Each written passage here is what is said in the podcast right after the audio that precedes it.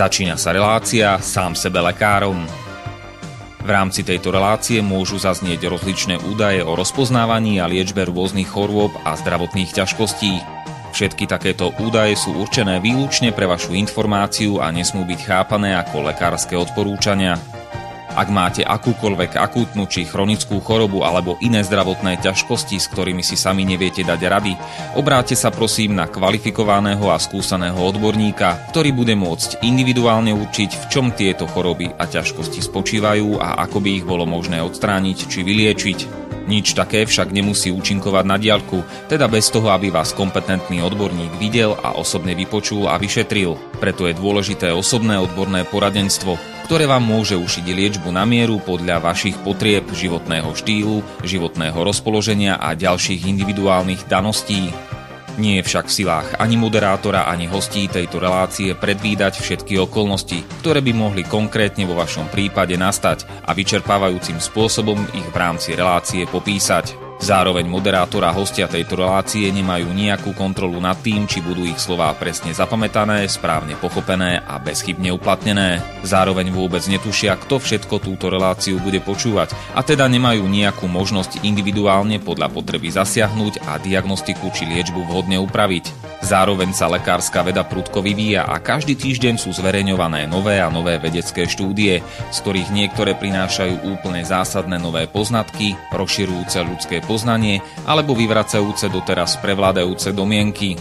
Zároveň je človek tvorom omylným a aj napriek všetkej poctivej, úprimnej a svedomitej snahe o plnosť, pravdivosť a bezchybnosť poskytovaných informácií sa môže pomýliť. Preto to všetko nie je mysliteľné, aby moderátor či hostia relácie sám sebe lekárom na slobodnom vysielači niesli akúkoľvek hmotnú či nehmotnú zodpovednosť za prípadné škody, ktoré si poslucháči môžu privodiť neúplným zapamätaním, nesprávnym výkladom či nevhodným uplatnením vo svojom živote tých údajov, čo v tejto relácii odznejú. Z toho však vôbec nevyplýva, že by sme si za svojimi slovami nestáli, ale len to, že keď nemáme právo osobným zásahom ovplyvniť diagnostiku či liečbu daného jednotlivca, logicky nesmie byť od nás požadovaná osobná zodpovednosť za to, čo nemôžeme nejako ovplyvniť. Počúvate Slobodný vysielač. Milé poslucháčky, vážení poslucháči, vítajte v relácii. Sám sebe lekárom číslo 218, opäť nahrávané dopredu na záznam, takže zbytočne by ste písali do štúdia alebo volali do štúdia, ale môžete nám napísať svoje otázky, pripomienky, postrehy a tak ďalej na e-mail k tejto relácii, teda sám sebe lekárom zavinač gmail.com čase premiéry tejto relácie bude nedela 19.4., teda apríla, dubňa alebo dubna roku pána 2020 a všetko dobré k meninám zaprajeme na Slovensku všetkým jelám, krescencom a krescenciám a vše dobré k svátku do Česka všem, všem Rostislavu ako inak. Témou logicky opäť bude koronavírus, tentokrát koronavírus, čo vám hlavnoprúdové spravodajstvo na Slovensku nepovie a mojim cteným hostom po 13. krát v tejto relácii bude magister Peter Tuhársky. Pekný deň ti prajem, Peťo. Príjemné popoludne. My sme sa témy koronavíru tak trošku dotkli v prvej časti predchádzajúcej relácie našej spoločnej. Priznám sa, že som to osobne trošku podcenil, ja som tak hovoril, že to vyzerá ako taká tá prasacia chrípka verzia 2.0, lebo ten scenár bol veľmi, veľmi podobný. No ale musím teraz priznať, že sa podarilo režisérom naozaj výdatne vylepšiť PR, teda túto reklamu alebo marketing tejto choroby a vystrašili tentokrát oveľa, oveľa viacej ľudí. Možno to bude tým, že do začiatku roka 2020 drvia väčšina sveta netušila, že jestvujú vôbec nejaké koronavírusy, aj keď sa v zásade vyskytujú bežne v každej chrypkovej sezóne. Neviem, či úplne v každej krajine, ale asi vo väčšine krajín sveta. A to v zastúpení tak od 5 do 15 eh, všetkých tých um, či už chrípke podobných ochorení alebo akutných respiračných ochorení. Skôr tých druhých, lebo obvykle mávajú oveľa miernejší priebeh, ako má chrípka. No ale ľudia sa samozrejme boja neznámeho, aj keď to neznáme je v tomto prípade asi menšia hrozba reálne, než povedzme nejaká taká náročnejšia chrípka, tak aj tak ich to vydesí viacej, lebo chrípku poznajú. Koronavírus síce ich imunitný systém pozná tiež, ale ich vedomie veľmi nie a tak sa dokážu viacej vystrašiť. Ono, ale zase na druhú stranu to vystrašenie trvá nejaký čas len a držať ľudí v strachu neustále sa môže dariť iba v prípade, že by v kuse boli programovaní non-stop nejakým rozhlasovým televíznym spravodajstvom a podobne a sami možno vyvíjali aktivitu týmto smerom, že sami seba desili neustálým vyhľadávaním ďalších a ďalších správ, koľko kde zomrelo ľudí na koronavírus, alebo akože na koronavírus a tak.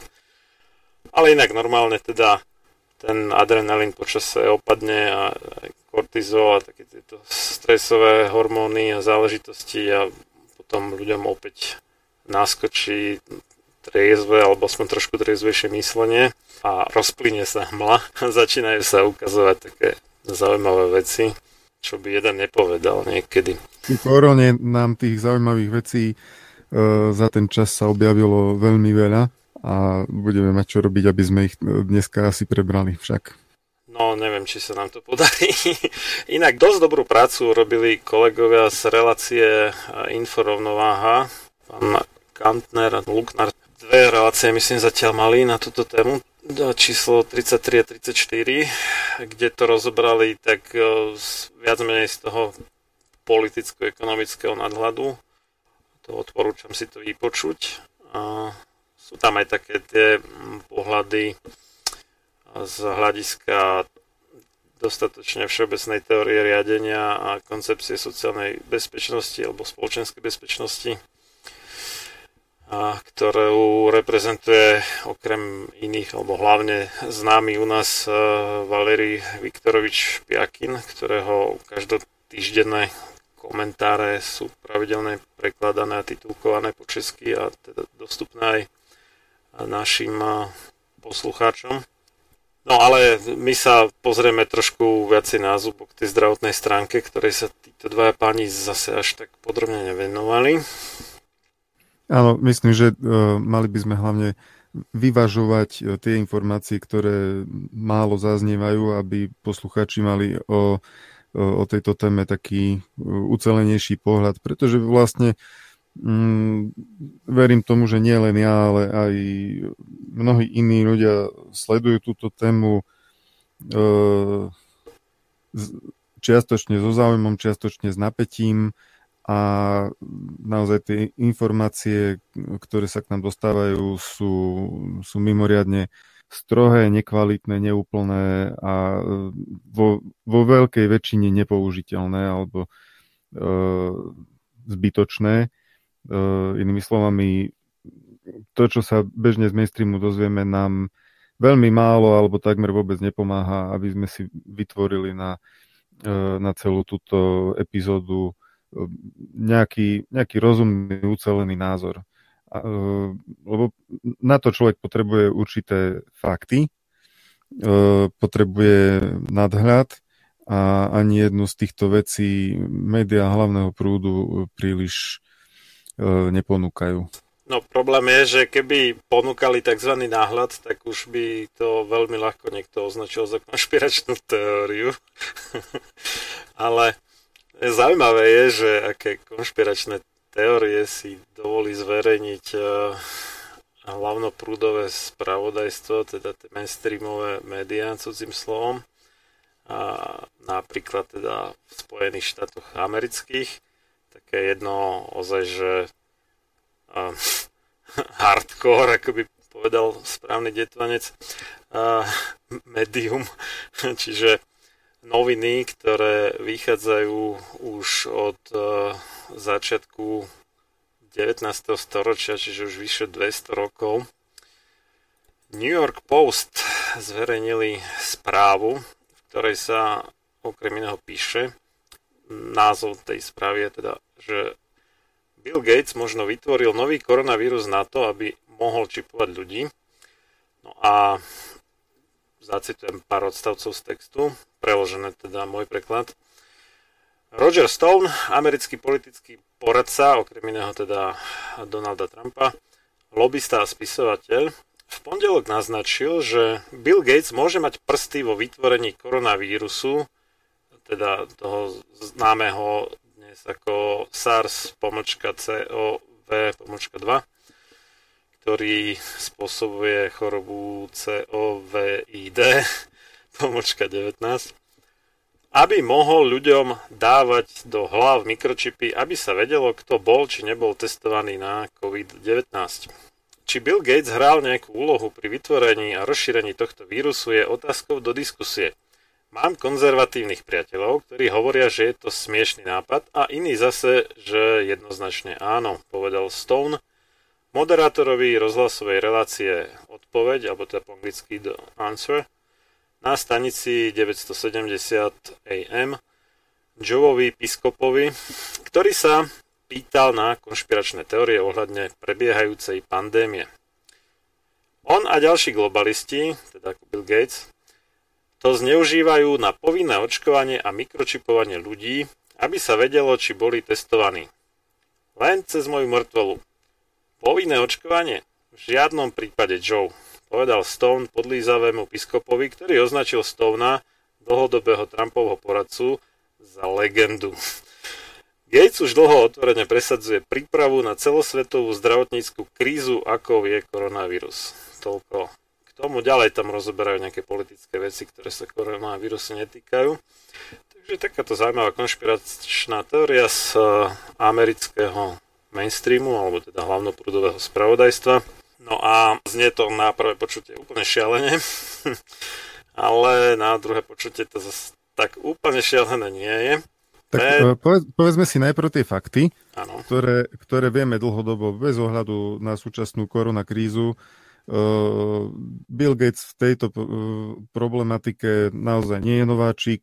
Uh, je to zakladateľ nadácie Billa a Melindy Gatesovej, ktorý, ktorá venuje vyloženie miliardy dolárov na výskum a na presadzovanie očkovacích programov. Takže toto nie je nová vec, ktorá by sa teraz zrodila ako nejaká konšpiračná teória ohľadom koronavírusovej pandémie. Druhý fakt je, že táto nadácia je e, v podstate najväčším prispievateľom e, Svetovej zdravotníckej organizácie. Čiže má... To je taká tá zdravotnícka odnož e, Organizácie spojených národov, alebo nádorov, alebo názorov, ako povedal náš pán bývalý prezident Gašparovič. Uh, Svetová zdravotnícká organizácia je v podstate taká globalistická platforma, cez ktorú sa presadzujú určité uh, schémy riešenia zdravotníckej, uh, zdravotníckých problémov a v podstate sa tak orchestruje zdravotná starostlivosť po celom svete a krajiny Eh, hlavne tie, ktoré majú menšie slovo aj v politike, tak ako napríklad Slovenská republika, alebo ktoré nemajú skoro žiadne slovo v politike globálneho významu, tak tie väčšinou sa na chode Svetovej zdravotnej organizácie podielajú skôr tým spôsobom, že preberajú takmer bez rozmyslu všetky odporúčania a nejaké výstupy, ktoré Svetová zdravotnícká organizácia e, dáva. Čiže je to naozaj platforma, ktorá má taký dopad, že koordinuje alebo zjednocuje e, určitým smerom a určitým spôsobom e, zdravotníckú starostlivosť. Čiže mm, myslím si, že nie je nejaká konšpiračná teória, keď povieme, že tí, ktorí financujú túto organizáciu, tak majú e, veľký dopad na to, čím sa bude zaoberať a ako intenzívne sa bude zaoberať a aký bude výsledok. Pretože Svetová zdravotnícká organizácia sa tiež člení na určité e, sekcie alebo divízie, alebo ako to nazveme. Je, má teda nejaké oddelenia, ktoré sa zaoberajú rôznymi problematikami. E, sú tam, sú tam časti, ktoré sa venujú problematike hygieny alebo výživy alebo iným v celku pozitívnym veciam.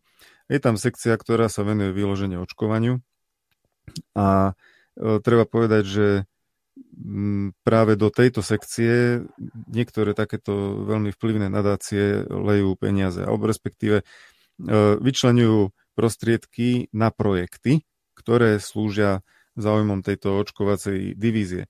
Takže e, takým alebo iným spôsobom musíme brať ako v podstate pochopiteľný výsledok, že nadácia, ktorá má tú moc rozhodovať o tom, na čo sa použijú nejaké grantové peniaze a vypisuje na to miliardové projekty, tak e, skôr či neskôr dosiahne určité svoje ciele. A nie je vôbec e, takisto novinkou ani nejakou súčasnou konšpiračnou teóriou, že Bill Gates e, ohlasoval rôzne projekty, z ktorých e, sme už predtým mali veľmi, veľmi zlý dojem. Napríklad venoval značné peniaze na, na výskum očkovania formou nejakých geneticky modifikovaných komárov alebo iného hmyzu,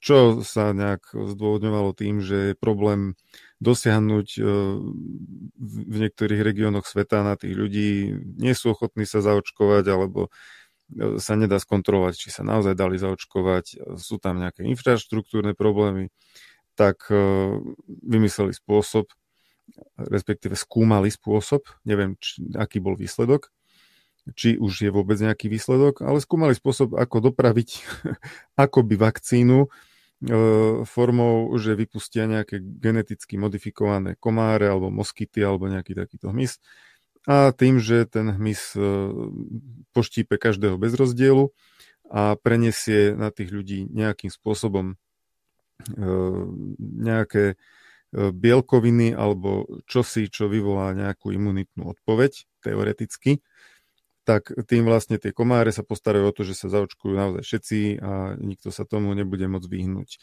To bol jeden taký, uh, mohli by sme povedať až fantasmagorický cieľ, ale bol ohlasovaný celkom seriózne, že tým sa zaoberá vedecký výskum. Ďalšia vec, čo Bill Gates uh, presadzoval a myslím, že ešte presadzuje, uh, je technológia, ako to nazývajú, nanopatching, inými slovami nálepka, ktorá formou nejakých nanoihiel poruší pokožku a tiež... No to je taký veľmi maličkých a krátkých ihličiek v zásade. Okom neviditeľných alebo... A čo nespôsobí nejakú veľmi citeľnú bolesť v princípe. A dá sa to aplikovať vlastne bez dodržania určitých v niektorých regiónoch problematických opatrení, ako je chladiaci reťazec pre klasické vakcíny, lebo tam je potrebné zachovať e, v rámci nejakej e, životnosti tej vakcíny, tak musí byť skladovaná za určitých podmienok, musí byť podaná e, nejakým zaškoleným personálom, lebo tu je to injekcia vo väčšine prípadov, ale keby to bola takáto high-tech nálepka, ktorá by len nejak E, mikroskopicky porušila pokožku a jej aplikácia by bola teda veľmi jednoduchá. Niekto by e, len človeku nalepil čosi na kožu, e, tak toto by im riešilo určité očkovacie ciele, ktoré si nevedia iným spôsobom dosiahnuť.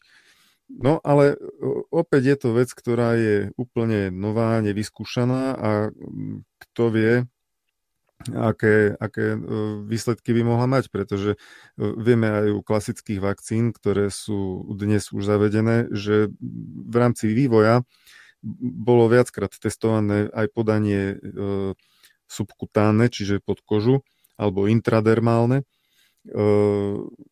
Čiže nie vždy sa musí tá vakcína podať hlboko do svalu ihlou, ale skúšali sa aj možnosti očkovania len tesne pod kožu ale vo viacerých prípadoch to malo úplne odlišnú imunitnú odpoveď a niekedy aj um, rizikovejšiu, než to podanie ihlo do svalu.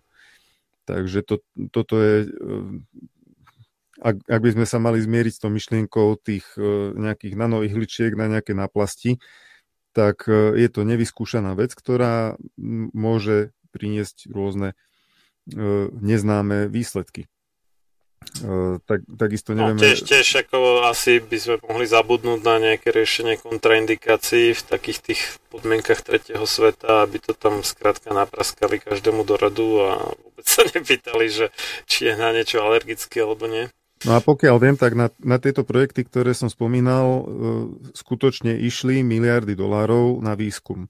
Takže a nie je pochyb, ak sa tieto cesty ukážu ako technologicky zvládnutelné, tak asi Bill Gates do toho tie peniaze bude liať dovtedy, kým nedosiahne to, čo chcel. A e, ďalšia vec, ktorá, ktorá už sa teda približuje obsahovo e, tomu, čo si prečítal, e, Marian, tak to je tá problematika tých e, nejakých čipov. A myslím, že toto Bill Gates tiež už dávnejšie otvoril, že by chcel, E, nejaký spôsob značkovania ľudí, či boli alebo neboli očkovaní. Zase v reálnej praxi niekde v Afrike, kde ľudia žijú v niektorých regiónoch v podstate v prvotno-pospolnej spoločnosti, tak tá evidencia toho, že kto bol zaočkovaný alebo nebol zaočkovaný, je asi dosť slabá, ak, ak vôbec existuje lebo sú odtiaľ také správy občas, čo sa, čo sa dostane sem, že jednoducho príde, nazvime to očkovacie komando, naočkuje celú dedinu, vôbec nerieši, že kto bol, nebol očkovaný, je to jedno, každý dostane vakcínu, koho chytia a potom prídu o dva mesiace nejaké iné komando a zase ich zaočkujú takou istou vakcínou a tiež neriešia, kto ju mal alebo kto ju nemal. Neviem, to, to sa dostane občas takéto správy, ťažko sa to overuje, či je to naozaj tak, nikto z nás tam, ani ja, ani Marian sme tam neboli a nepozerali sme sa na to, ale takéto informácie občas nejakým uh, mimo mainstreamovým prúdom uh, sa dostanú uh, kde si na povrch, takže nevrajím, že je to bežná prax úplne všade, to asi nie, ale som náchylný veriť tomu, že v niektorých e, regiónoch sa to tak robí, pretože jednoducho tie, e, tie úrady, ktoré sú, aké sú, nie sú schopné viesť nejakú zmysluplnú evidenciu. Ja si teda myslím, že toto môže byť hm. reálne a ak by, a z toho možno vyplýva táto prípadná e, ďalšia iniciatíva Billa Gatesa, že tak nebudeme sa ľudí pýtať, či sú očkovaní, ale rovno ich nejako začipujeme a ten čip bude niesť tú informáciu, že bol alebo nebol zaočkovaný. E, to je akože praktické zdôvodnenie, ale je to, je to veľmi ako z tých, z tých projektov e, toto mi prípada ako najšialenejší, pretože značkovať ľudí ako dobytok to je už e, naozaj, naozaj nad rámec akékoľvek slobody, etiky, ľudských práv alebo čohokoľvek, čo, na čom stojí nejaká demokratická spoločnosť. Čo si o tom myslíš, Marian? Tak ono je to vyslovene také, ako v podstate robili nacisti v koncentračných táboroch, a nielen, nielen teda nemeckí nacisti, ale však oni neboli prví, ktorí vymysleli koncentračné tábory, ale človek bol iba číslo, skrátka. I to, to, podobne to robili komunisti, podobne to robili a, Briti a, a tak ďalej. A ešte, ešte nejaký štát, a teraz mi vypadlo ktorý, z tých koloniálnych mocností, takže toto nie je žiadna novinka. A ľudí možno prekvapí, že sa o to znovu niekto pokúša. Ono zase net divu, obvykle to trvá nejaký čas, kým vymrú poslední, ktorí zažili ešte, alebo takmer všetci, tí, čo ešte zažili a zverstva toho predchádzajúceho pokusu o nejakú totalitnú svetovládu a tí mladí to nezažili, mali z druhej ruky a nepríde im to možno až tak um, realistické, že by sa to mohlo zopakovať. A nie sú takí ostražití voči postupným pokusom salamovou metodou zaviesť takéto záležitosti. Ono, to čipovanie už je dnes v podstate povinné pre psov, keď chcete vysť e, s psom mimo e, hranic e, štátu. Samozrejme v rámci šengenského priestoru, pokým nebola korona, ste v princípe mohli toho psa previesť a nikto vás nezastavil na hranici, ale keby vám na to niekto prišiel, tak by bol problém. Už aj niektoré mesta na Slovensku sa snažili zaviesť, neviem, či to prešlo, alebo jak to dopadlo. To povinné no, myslím, čipovanie. že je povinné na Slovensku čipovanie psa. Áno, to najprv bolo také, že to má byť povinné, potom sa to zrušilo, lebo to bolo odôvodnené nejakým nariadením Európskej únie, ktoré ale neprikazovalo, že sa majú všetci psi čipovať, ale iba teda, keď ho prevezeš do zahraničia. No a pokiaľ viem, tak potom to zase schválili. Už je to možné, teraz ja nevlastním psa, takže ne, neviem to až tak podrobne, ale ono, tí tzv. alarmisti, teda tí, ktorí bijú na poplach, čo sa týka čipovania psov, majú pravdu, lebo ono samozrejme začína to u psov a neviem, možno ďalších zvierat a, a skončí to u ľudí. A to, tá tzv. De- dehumanizácia ľudí, čiže ako odlučtenie, že vnímame ľudí ako nejakú vec. Aj to je samozrejme to typické pre tie totalitárne režimy ako nacizmus, komunizmus, fašizmus a aj imperializmus v podstate.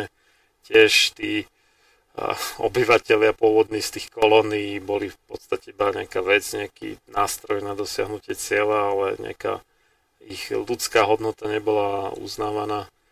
V zásade to boli z hľadiska vnímania tých koloniálnych pánov nejaké také trošku chytrejšie opice, no, ktoré sa dali naučiť robiť nejakú prácu a preto boli užitočné, ale pokiaľ nerobili, tak v zásade boli nepotrební a na odstrel.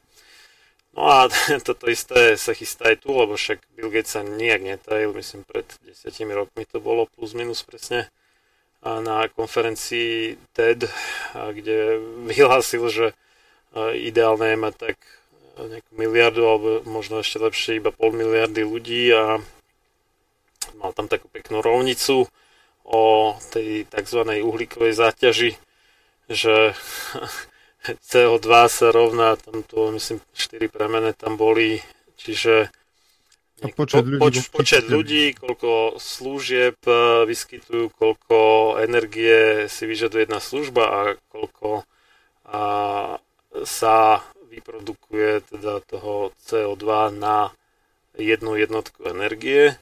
A to, sa, to bolo všetko vynásobené, no a samozrejme logicky, čokoľvek z toho, keď pôjde blízko k nule, tak aj ten, to množstvo vyprodukovaného kysličníka uhličitého, teda CO2, a pôjde k nule. No a on sa zameral jednostranne na to, že musí ísť k nule počet ľudí, hej, teda priblížiť sa k nule a nezaujímalo ho, čo ja viem, tá, to zefektívnenie povedzme výroby energie na jednej strane, zefektívnenie výroby tých služieb alebo tovarov aby sa pri výrobe spotrebovalo menej energie, alebo menej takej, ktoré, pri ktorej výrobe sa e, produkuje CO2.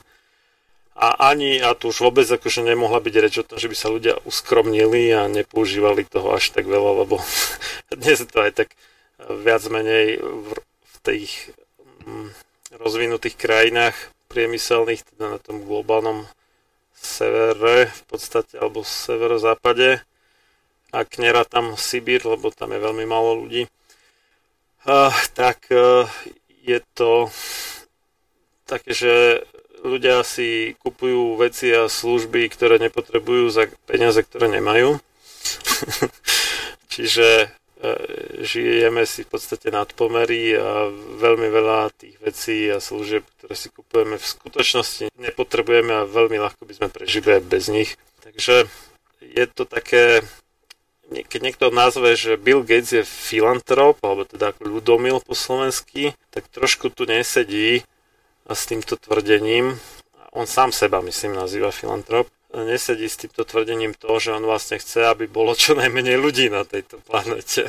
tak... no, ono sa to vysvetľuje, tá jeho reč e, na tom tede, že on to myslel tak, že keď je lepšia zdravotnícka starostlivosť, nižšia umrtnosť, tak potom sa rodí menej ľudí, a tým chce vlastne nepriamo znižovať populáciu a je to v podstate z nášho pohľadu je to jedno, ako to myslel. Každopádne z, nášho hľadiska tejto témy ide o to, že on za každú cenu chce presadzovať plošné očkovanie a e, je, má na to veľký vplyv, vie financovať výskum, ktorý nikto iný nie je schopný v súčasnej dobe financovať. E, čiže ak, e, ak sa on nazýva filantrop, tak v poňatí jeho aktivít filantrop je ten, kto realizuje svoje predstavy o svete, ako ťažko, ťažko to vôbec nazvať, ako nazveme človeka, ktorý má takú moc a také prostriedky, že môže zrealizovať bez ohľadu na to, či sa to niekomu páči alebo nie, tak si môže zrealizovať svoje predstavy, ako budú fungovať e, celé krajiny alebo, alebo celá ľudská populácia. Neviem, či na to vôbec existuje nejak, nejaký pojem. Uh, ja no tak dá, dalo by sa povedať, že sociopat tak, lebo on, on v zásade v skutočnosti nemá rád ľudí, lebo chce, aby ich bolo čo najmenej a dobre, mohol by niekto pochybovať o tom, že, že sa to zle vykladá tak, ale podľa mňa Bill Gates je všetko možné, len nie je debil. Hej. A on, ako je mu to, myslí mu to dobre, samozrejme tie jeho produkty, Windows a tak, to je otrasné niečo, ale uh, vie to dobre predať. V tomto, toto sa musí uznať, že ako obchodník je fakt skvelý vie predať uh, veľmi chybový produkt za veľa peňazí, čo iní majú oveľa lepšie a nevedia to predať, takže ako technicky hm, neviem, ale ako obchodník je naozaj skvelý, PR rozumie dobre, a to uznávam. No a on asi v tomto smere teda chcel kvázi pomôcť tomu farmaceutickému priemyslu zlepšiť si nejaký imič alebo čo. A ono to vyzerá takto zaujímavo, že e, niekto z vlastných peňazí, akože teda z vlastných, ale samozrejme on ich musel nejak získať, takže predával drahé nekvalitné produkty a z toho to malo akože dobre, nechajme to tak, však ľudia si to slobodne kúpili. A, takže pokiaľ ako z vlastných... Nedo, pokiaľ ich k tomu a... nedonútila monopolná situácia na trhu. No áno, jasné, však. no, poznáme. No ale dajme tomu, že by sme tomu verili, že to je taký ako americký sen splnený, nech, tak on e, teda ide zachrániť svet. Hej, no, ale on zachraňuje svet takým štýlom, že e, v podstate sám prispieva k nejakému roznecovaniu krízy. On sám s tým nie je ohrozený, on má peňazí, zásob, všetkého má dosť, ale takí ľudia, ktorí majú na účte ak nie mínus, tak v lepšom prípade peniaze tak na maximálne jeden mesiac a teraz už musia byť zavretí doma už uh, mnohí už vyše mesiaca. A mnohí z nich majú nulový príjem, takže sa vlastne prepadajú do uh, úplnej chudoby, tak uh, takí si nemôžu dovoliť ten luxus, že proste do, zostať doma a tak mnohé malé stredné podniky krachujú alebo už stihli skrachovať alebo ľudia boli prepustení a podobne.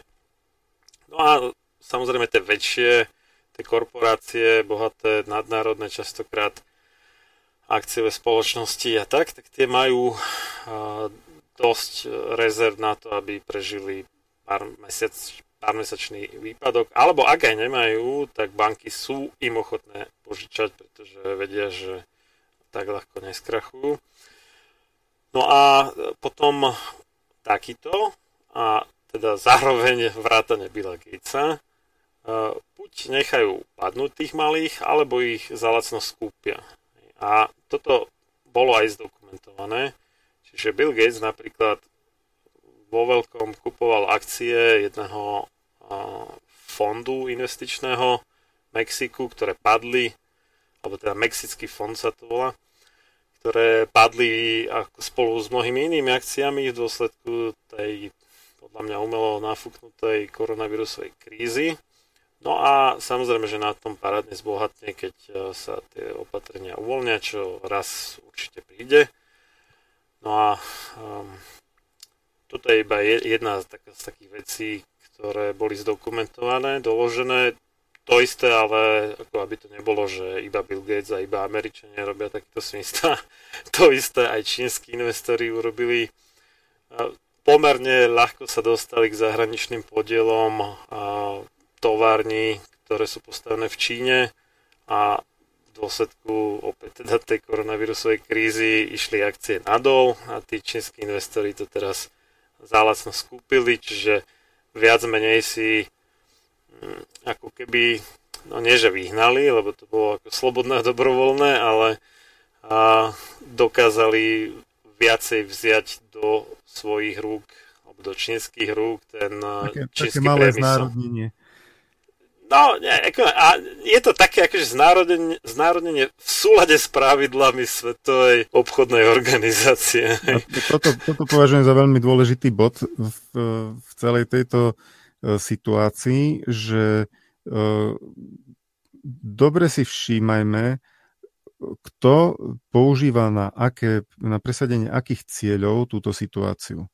Vidíte, že e, Číňania sa zmocnili v podstate kontroly nad veľkou časťou priemyslu. E, áno, v súlade so, so všetkým, ale použili na to túto situáciu a e, očividne veľa subjektov takto postupuje a presadzuje si svoje dlhodobé ciele na základe situácie, ktorá tu predtým nebola, ciele, ktoré by ináč trvali strašne dlho alebo by boli možno nerealizovateľné. A ešte, ešte asi k Billovi Gatesovi by som venoval posledný nejaký poslednú chvíľku. Mám tu otvorený článok, ktorý vyšiel vo Washington Times 2. apríla Bill Gates a jeho koronavírusové konflikty záujmov. Takže zase je to mainstream, hej, Washington Times. Písal to nejaký Cheryl Chamley. A ten pokazuje na to jednak, že Gates je jeden z najväčších, tak asi možno nie úplne najväčší, ale jeden z najväčších financovateľov Svetovej zdravotníckej organizácie. Tiež to, že v tejto situácii má veľké páky na to, aby na tejto kríze veľmi dobre zarobil. Čo sa uvidí, či zarobí alebo nie, ale zase on na toho majetku toľko, že uh, myslím si, že zarobiť nie je jeho prioritou, už je prioritou skôr to, aby si uh, dosahoval tie svoje vízie v, celosvetovom meradle, bez toho, či by sa nás pýtal, že či si to my nejak želáme alebo nie. Nejaká demokracia alebo nejaký mandát od voličov to nepotrebuje. Uh, a citujú ho tu, ako povedal, že Ameriku treba vypnúť, aby sa ten vírus prestal šíriť a že ten, to vypnutie by malo trvať aspoň 10 týždňov alebo možno aj viacej a že ináč dopady koronavírusu môžu trvať aj rok a pol, uh, pokým sa nevyvinie vakcína. Takže zase je tu tá, tá orientácia jedine na to, že, že vlastne problém sa vyrieši len vtedy, keď sa vyvinie nejaká vakcína. K tomu sa určite ešte dostaneme, ako to vyzerá s tými vakcínami. A ďalšia vec, čo je tu zaujímavá, tomto článku sa píše, že vlastne uh, Svetová zdravotnícká organizácia nebola veľmi náchylná vyhlasovať uh, pandémiu, ako stav pandémie, lebo z toho vyplývajú rôzne veci. E, tým, že Svetová zdravotnícká organizácia má také zakotvené e, rôzne mechanizmy, o tom sme s Marianom už hovorili e, v predošlej relácii spolu, že tie mechanizmy, ktoré sa vlastne vypilovali na základe tých vyhlasovaných pandémií, najprv vtáčej chrípky, prasacej chrípky, a vždy sa posilňovali kompetencie Svetovej zdravotníckej organizácie a oslabovali sa kompetencie tých národných úradov a agentúr voči Svetovej zdravotníckej organizácie a posilňovali sa ich kompetencie voči ich vlastnému obyvateľstvu, tak e, ten stav pandémie potom má právne dopady, skutočné právne dopady aj na nás. A e, tu sa píše v článku, že Svetová zdravotnícká organizácia najprv nechcela vyhlasovať pandémiu, ale Bill Gates označil túto situáciu za pandémiu e, tu píšu 10. marca, a že dotlačil vlastne Svetovú zdravotníckú organizáciu, aby 11. marca oznámila aj Svetová zdravotnícká organizácia, že teda koronavírus, e, jeho šírenie už môžeme označiť za pandémiu. Je to náhodná časová súvislosť, alebo, alebo je to to, čo potvrdzuje to, čo tu hovorím, že Bill Gates má reálny vplyv aj na Svetovú zdravotníckú organizáciu. No a to pritom toho 11. marca bolo ešte pomerne málo oficiálne nakazených, teda pozitívne testovaných aj pomerne málo umrtí. Že na to, aby sa vyhlásila pandémia, to boli veľmi nízke čísla a preto sa tam asi aj zdráhali teda vo VHO to vyhlásiť, ale už 10 rokov predtým vlastne, pred uh, tou tzv. pandémiou prasacej chrípky, tak uh, oni vlastne vypustili takúto nejakú klauzulu o tom, že pandémiu mo- možno vyhlásiť iba vtedy, keď je počet tých nakazených s ťažkým prebehom a umrtí a tak ďalej väčší než neviem aký presne.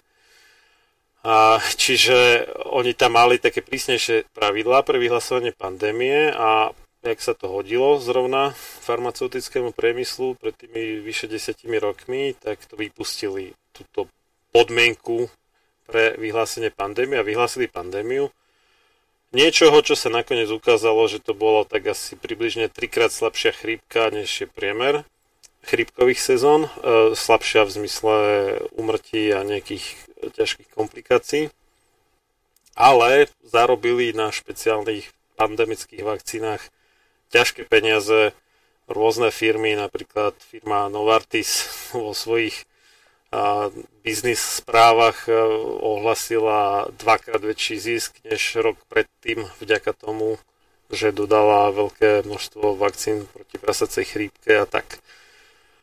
No a čo tu, čo tu je v hre, tak samozrejme niekto môže zarobiť na tých vakcínach, to je jedna vec, ale už sme teda spomínali, že tu môžu byť rôzne záujmy, či už niektorých silných národných štátov, ako môže byť Rusko, Čína, USA, ale aj zase nejakých korporácií, nejakých typkov, ktorí ťahajú za nitky, ako je Bill Gates, ale nie len on, akurát on je taký dosť viditeľný na očiach, takže o ňom sa veľa hovorí, ale je ich aj viacero ďalších, nie len on.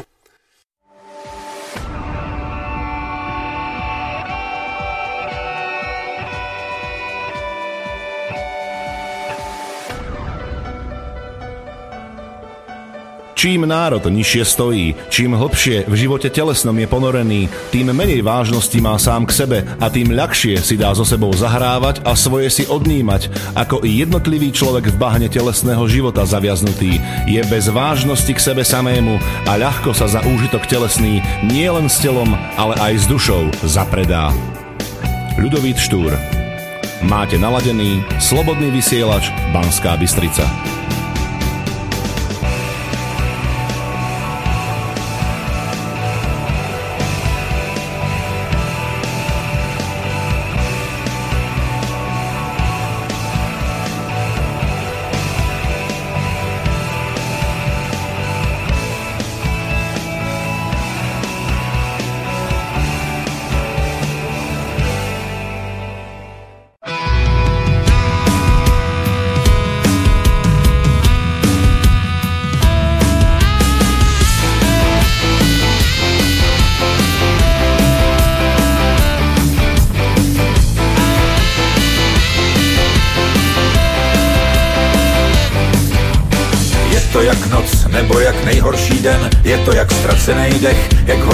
Děsivej sen. Je to jak tma, jako když není co říct, ten pocit většina zná, je černá díra a nic.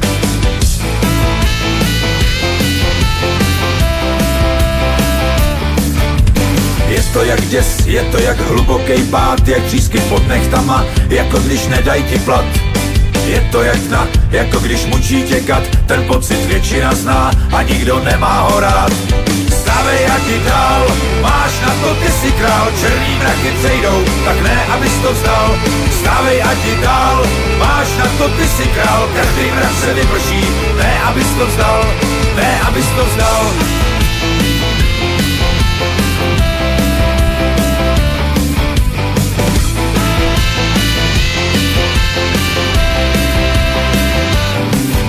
To jak když sebou švihneš, jako když se zlomíš v zádech. Je to jako černý černo, jako smutek ve všech pádech. Jako když se ztrácíš, jak když náhle vykrvácíš Jako kruh podbytí v srdci, předtím než se skácíš Jako když se řízneš, když si v lokti zlomíš ruku. Je to jako ježek přišen nebo rybí kůstka v krku. Jako když se vzbudíš, vůbec nevíš, co se děje. Je to jako když ti píchnou sloní dávku bez naděje Stávej ti dál, máš na to ty si král Černý mraky přejdou, tak ne, abys to vzdal. Stávej ti dál, máš na to ty si král Každý mrak se vyprší, ne, abys to vzdal. Ne, abys to vzdal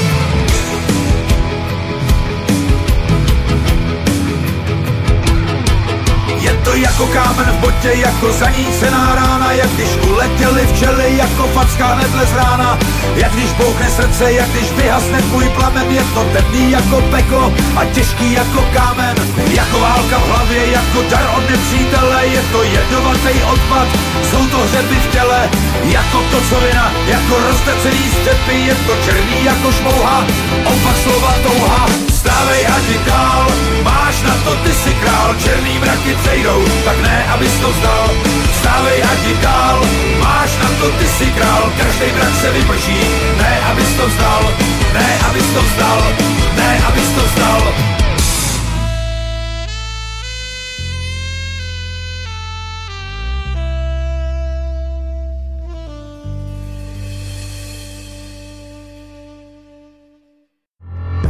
Túto reláciu počúvate vďaka vašim dobrovoľným príspevkom. Ďakujeme za vašu podporu. Počúvate slobodný vysielač.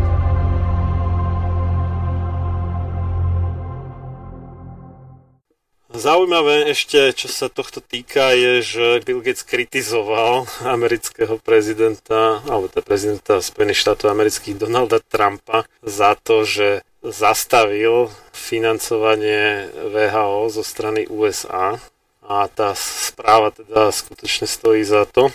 Podľa Bila teda akože v tejto chvíli to je akože naozaj zlé a že VHO robí dobrú prácu, čo sa týka zvládania koronavírusovej pandémie a podobne, no ale kritika VHO v tomto zmysle bola v, v tom, že Svetová zdravotnícká organizácia v skutočnosti pomáhala Číne tutlať rozsah tej krízy Čína napriek tomu, že sa vedelo, že ten vírus je veľmi nákazlivý, už to vedeli teda v tom čase. Niekedy na, na prelome roku 2019 a 2020 tak a, ne, ne, nechcela, aby sa zatvárali hra, hranice národných štátov, rušili lety a tak ďalej. Predseda a, šéf alebo vedúci, neviem, ako ho nazveme, prezident Svetovej zdravotníckej organizácie Tedros je asi zrejme dosť kamarát s Čínou. Pravdepodobne to má nejaký súvis s tým, že jak čínska komunistická strana, tak Tedros a jeho politické hnutie, z ktorého povstal, sú marxistického charakteru. No a on vlastne ako keby si nechal diktovať od čínskej komunistickej strany, takže spolu s Čínou ani VHO neodporúčala zatváranie hraníc, vďaka čomu sa ale teda tá tzv. pandémia mohla oveľa lepšie rozšíriť do celého sveta, než keby e, sa k takému ráznemu kroku pristúpilo i hneď, tak v tom najoptimistickejšom scenári by to asi zostalo teda vnútri Číny. Oni tí Číňania, alebo teda to vedenie čínske pôvodne dokonca úplne tajilo, že je vôbec nejaká epidémia nebezpečného charakteru alebo potenciálne nebezpečného. Bol také, také video od The Epoch Times, amerických teda, ktoré o tom podrobnejšie informovalo. Sice také akože silne silne proamerické, silne protičínske, ale boli tam spomínané zaujímavé fakty a dokumenty o tom, ako už e, v novembri 2019 teda čínske vedenie vedelo, koľka bije a buď to teda neriešili alebo ignorovali. Alebo je otázka teda, že či náhodou z nejakého záhadného dôvodov, ktorý sa možno objasní neskôr, úmyselne nechceli, teda, aby sa to rozšírilo do celého sveta. To už, neviem, to sa uvidí. No. Je to ešte, v tomto článku z Washington Times ešte zacitujem jeden riadok, tu, tu sa odvolávajú na, na článok z roku 2017, kde vraj denník Politico napísal, že Ajhla, najsilnej, najmocnejší doktor sveta, Bill Gates, to je pekná ironia, lebo Bill Gates nie je doktor, ale Ajhla, najsilnejší doktor sveta Bill Gates, Uh, a, a pokračuje... On nie je dokonca ani doktor nejakých prírodných vied, alebo čo, ako, čo by mohol teoreticky byť ako nejaký matfízak, programátor a tak, ale ani to nie je, hej, že on ako z tohto vedeckého hľadiska je na tom dosť slabo, čo sa oficiálneho vzdelania týka. No, no a, a tuto pokračuje politiko, alebo citácia politiko. Niektorí miliardári sa uspokoja s tým, že si pre seba kúpia nejaký ostrov. Bill Gates má zdravotníckú agentúru e, Spojených národov v Ženeve. E, tým sa myslí samozrejme Svetová zdravotnícká organizácia, ktorá má sídlo v Ženeve. E, za ostatnú dekádu najbohatší muž sveta sa stal druhým najväčším donorom Svetovej zdravotníckej organizácie. Druhý až po Spojených štátoch. No a to, čo Marian teraz hovoril, že Spojené štáty už nie sú vlastne donor, takže vlastne Bill Gates už je naozaj najväčším. No ale tam, eh, tam nebol nejaký veľký rozdiel, lebo tie Spojené štáty dávali nejakých 400 až 500 uh, eh, miliónov dolarov, myslím, ročne Svetovej zdravotníckej organizácie a Bill Gates tiež dal nejak vyše 400, takže to bolo tak ako v tesnom závese. A potom dlho, dlho nič. A potom, teraz neviem, kto, ktorý či krajina, či čo bolo to ďalšie. Tam asi ďalšie predpokladám, že budú ďalšie agentúry, ktoré tlačia očkovanie, ako je Gavi, uh, Rockefeller Foundation, uh, potom aj myslím, že aj Rotary Club tam má nejakú nadáciu, ktorá tam prispieva. To je, dobre, ale o Bielovi Gatesovi ešte posledná veta tu je, že tento uh, objem ako financovania mu dáva ohromný e, vplyv na agendu Svetovej zdravotníckej organizácie. A vo výsledku, tvrdia kritici, e, vlastne je to, že Gatesové priority sa stávajú prioritami Svetovej zdravotníckej organizácie. Tak to je konec citátu politika. E, v článku vo Washington Times. Vlastne my sme, keď sme sa bavili, že ako nazveme túto reláciu, že to, čo vám mainstream nepovie, o, o koronakríze a koronavíruse, ale zatiaľ sa vlastne opierame o veci, ktoré, ktoré vyšli v mainstreame. V podstate sme zatiaľ nevybočili z oficiálnych zverejnených informácií, aj keď treba povedať, že informácií, ktoré sa zverejnia len zriedkavo a na Slovensku skoro vôbec. E, a e, čiže vplyv Billa Gatesa trvá už 3 roky minimálne. Druhým najväčším darcom je už 10 rokov takže má dosť času na to, aby svoje priority vlastne nejakým spôsobom zakomponoval do priorit Svetovej zdravotníckej organizácie. No a keď e, si Marian čítal, e, ako vidí prezident Trump e, zlyhanie Svetovej zdravotníckej organizácie, čo zase treba povedať, že to sú objektívne skutočnosti, čo tá Svetová zdravotnícká organizácia mohla urobiť, neurobila, mala urobiť a dá sa o tom normálne diskutovať a naozaj sa to dá brať aj týmto spôsobom, ako to charakterizovala americká administratíva, že Svetová zdravotnícká organizácia vlastne neurobila to, čo mala. No a e, tam mi prišlo na um, e, my sme mali už dve relácie o tom, že ako Svetová zdravotnícká organizácia vlastne pristupuje k očkovaniu a k jeho bezpečnosti, tak treba si vlastne túto uvedomiť naplno že tá agentúra, ktorá vlastne zlyhala v prípade koronakrízy, tak tá dlhodobo zlyháva aj na poli bezpečnosti vakcín. Citovali sme si v minulých častiach e, tých výskumníkov, naj, najvyšších vedcov, ktorí pracujú na projektoch Svetovej zdravotníckej organizácie, o tom, ako sa bavili na svojej odbornej konferencii, o tom, e, ako sa vyhodnocuje, skúma, sleduje bezpečnosť očkovania a vlastne títo vedci pripustili, že oni by aj celkom radi vedeli, ako vlastne tie vakcíny presne fungujú, ale zatiaľ to celkom nevedia. A že by bolo celkom fajn, keby sa dali e, nejak systematicky vyhodnocovať aj nečakané, nežiaduce účinky očkovania, čo podľa mňa je, by malo byť akože z definície, že keď hľadám nežiaducí účinok, tak hľadám nečakaný, nielen taký, ktorý si viem domyslieť, že nastane, napríklad bolesť v mieste v pichu alebo teplota, tak to vieme, že sa stáva často, ale e, práve na to majú byť tie sledovacie systémy, aby zachytili tie nečakané nežiaduce účinky, ktoré sa nedajú zachytiť v krátkodobých klinických skúškach. No a tam vlastne z tých vyhlásení tých vedcov jednoznačne vyplýva, že takéto systémy e, zatiaľ neexistujú a sú v štádiu nejakého e, prvotného vývoja, kedy sa uvažuje, ako by sa to možno asi dalo vôbec urobiť a vôbec nie je jasné, kedy, kedy a či sa to bude vôbec niekedy robiť.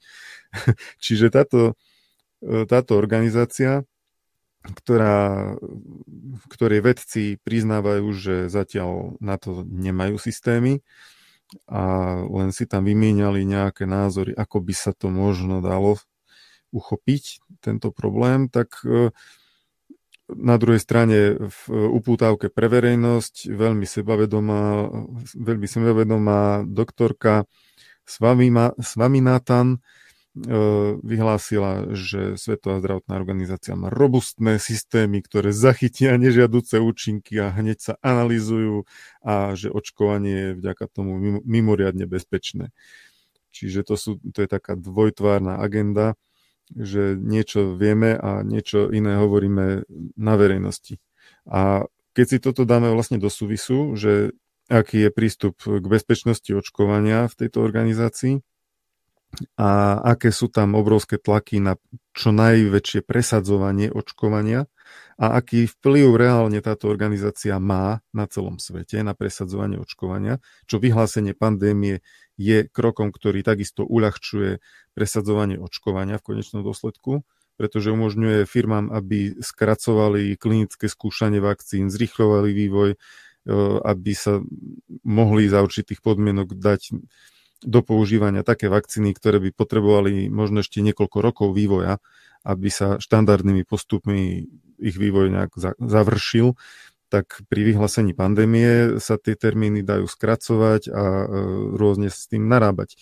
Takže toto dohromady dáva dosť pre mňa znepokojivý obraz o tom, že kam toto môže viesť. Nič veľkého, nič pekného, nič šľachetného sa nevytvorilo bez obete. Len slaboch sa k obetiam naučiť nemôže, ale duša vznešená horí po nich, lebo práve v obetiach svoju silu, svoje panstvo duch ukazuje. Ľudový Štúr Počúvate Slobodný vysielač.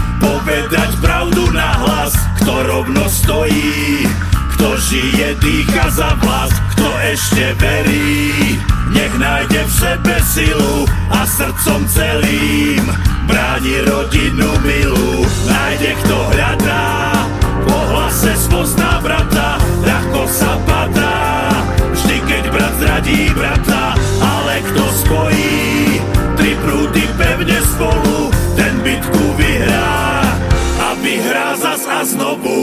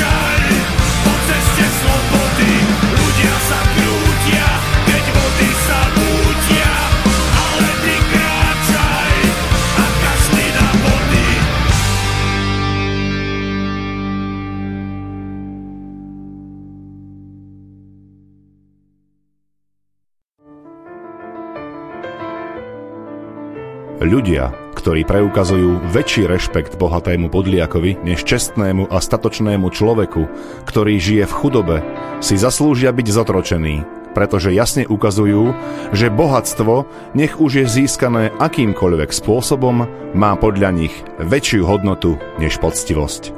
John Hancock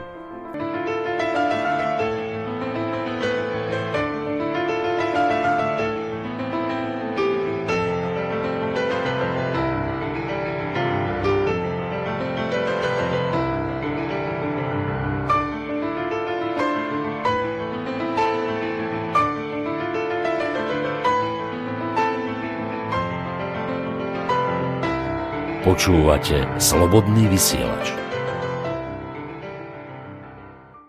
No a Svetová zdravotnícká organizácia nie je problematická len kvôli tomu, že ju a, ako druhý najväčší a pokiaľ to teda Trump aj splnil, tak teraz už prvý najväčší sponzor, že je Bill Gates a jeho nadácia, ale sponzormi sú aj rôzne výrobcovia vakcín. Ja som si zobral uh, tú správu o financovaní VHO z roku 2010, kedy si už dávnejšie v jednom článku, uh, ktorý vyšiel uh, vo Vitalite 6 lomeno 2012, teda v júnovom čísle. A narátal som tam, a to som mohol teda nejakých prepás, lebo ja nepoznám úplne všetky firmy z celého sveta, čo vyrábajú vakcíny, ale narátal som tam 9 takých, ktorí buď vyrábajú vakcíny alebo nejaké komponenty potrebné pre výrobu vakcín.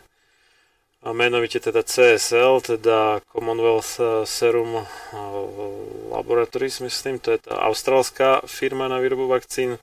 Eli Lilly and Company, tí vyrábajú Timerosal, teda ten ortuťový konzervant.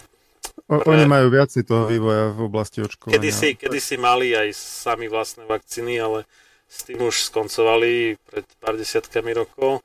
GlaxoSmithKline, Johnson Johnson. Výrobou, Áno, ale myslím, že uh, Eli Lilly uh, robí taký ten prvotný výskum, ktorý potom predáva ďalším. Môže byť, hej, že majú patenty a na tom zarábajú, áno, môže byť. Johnson Johnson, toto niektorí nevedia, ale oni majú aj takú tú farmaceutickú zložku, lebo mnohí poznajú Johnson Johnson iba ako kozmetickú firmu, ale je to Detské tak. šampóniky, hej. Áno, áno, áno. pH 5,5, jasné. potom MedImmune, Merck, Novartis, Pfizer, Sanofi Pasteur a ešte ten dánsky Staten Serum Institute, teda SSI. To som ja tam našiel a možno sú tam ešte nejaké ďalšie, o ktorých ja neviem, že sú to výrobcovia vakcín.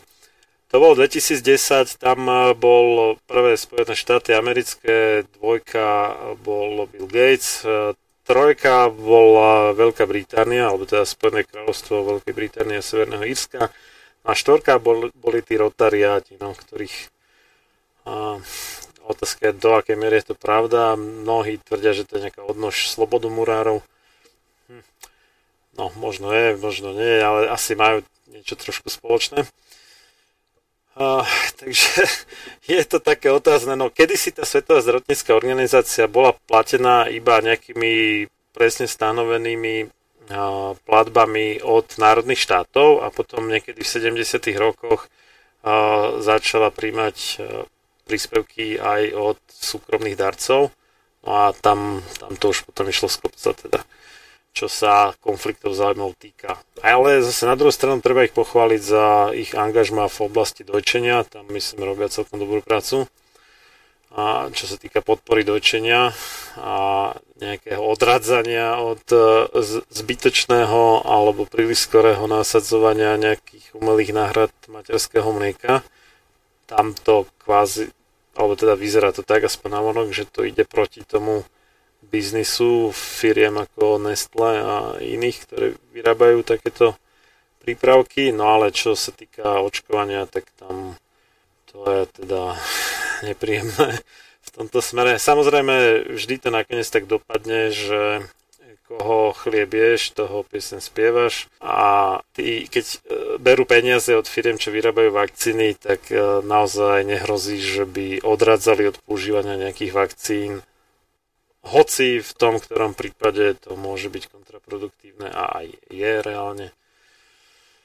E, čo sa týka teda toho koronavírus napríklad, tak jedna štúdia zistila, že očkovanie proti chrípke podporuje ťažký priebeh v krajnom prípade úmrtie následkom koronavírusu, alebo teda nákazy koronavírusom u človeka, ktorý bol danú sezónu očkovaný proti chrípke. Ale náš bývalý pán premiér Pellegrini, samozrejme nie je to z jeho hlavy, ale z úradu verejného zdravotníctva a tvrdil, že v rámci prevencie proti koronavírusu sa máme očkovať proti chrípke. Hm. Bola tu napríklad štúdia e, na americkom vojenskom personáli robená, e, kde skúmali pre nich akože fámu alebo e, hypotézu, ktorú považovali za neoverenú, že či očkovanie proti chrípke zvyšuje nachylnosť na nejaké iné ochorenia dýchacích ciest. My vieme, že už boli také výskumy, ktoré toto celkom, kde toto celkom jasne vyšlo, že aj v prípade, že by očkovanie proti chrípke bránilo ochoreniu eh, na chrípku spôsobenú daným kmeňom vírusu, a, ale že iné ochorenia dýchacích ciest sú minimálne u niektorých populácií, napríklad u, u dôchodcov, eh, častejšie, to vyšlo myslím v britskej štúdii, eh, u tých očkovaných proti chrípke vlastne dochádzalo k iným ochoreniam dýchacích ciest častejšie než, než u tých neočkovaných. No a bola tu štúdia E, kde to skúmali na americkom vojenskom personáli, čiže na ľuďoch e, v podstate skôr mladšieho veku a dobrého zdravia a dobrej kondície. A tá štúdia zistila... No počkaj, ale to sú tí, ktorí nie sú ohrození koronavírusom. Čiže to nie Áno. je celkom relevantné pre aktuálnu situáciu. No dobre, pokračuj. Vyšlo to v žurnáli Vaccine v januári 2020 Uh, Greg Wolf to písal, je autor článku, že u, u mnohých vírusov sa to nepreukázalo, že by očkovanie proti chrípke nejako negatívne ovplyvňovalo imunitu, ale voči koronavírusom a metapneumovírusom to vyšlo signifikantne, že áno, človek očkovaný proti chrípke je výrazne e, náchylnejší na úspešnú infekciu buď koronavírusom alebo metapneumovírusom. Takže to boli mladí, zdraví ľudia telesne zdatní a v dobrej zdravotnej starostlivosti v podstate, lebo oni musia chodiť na vyšetrenia a ich zdravotný stav sa sleduje.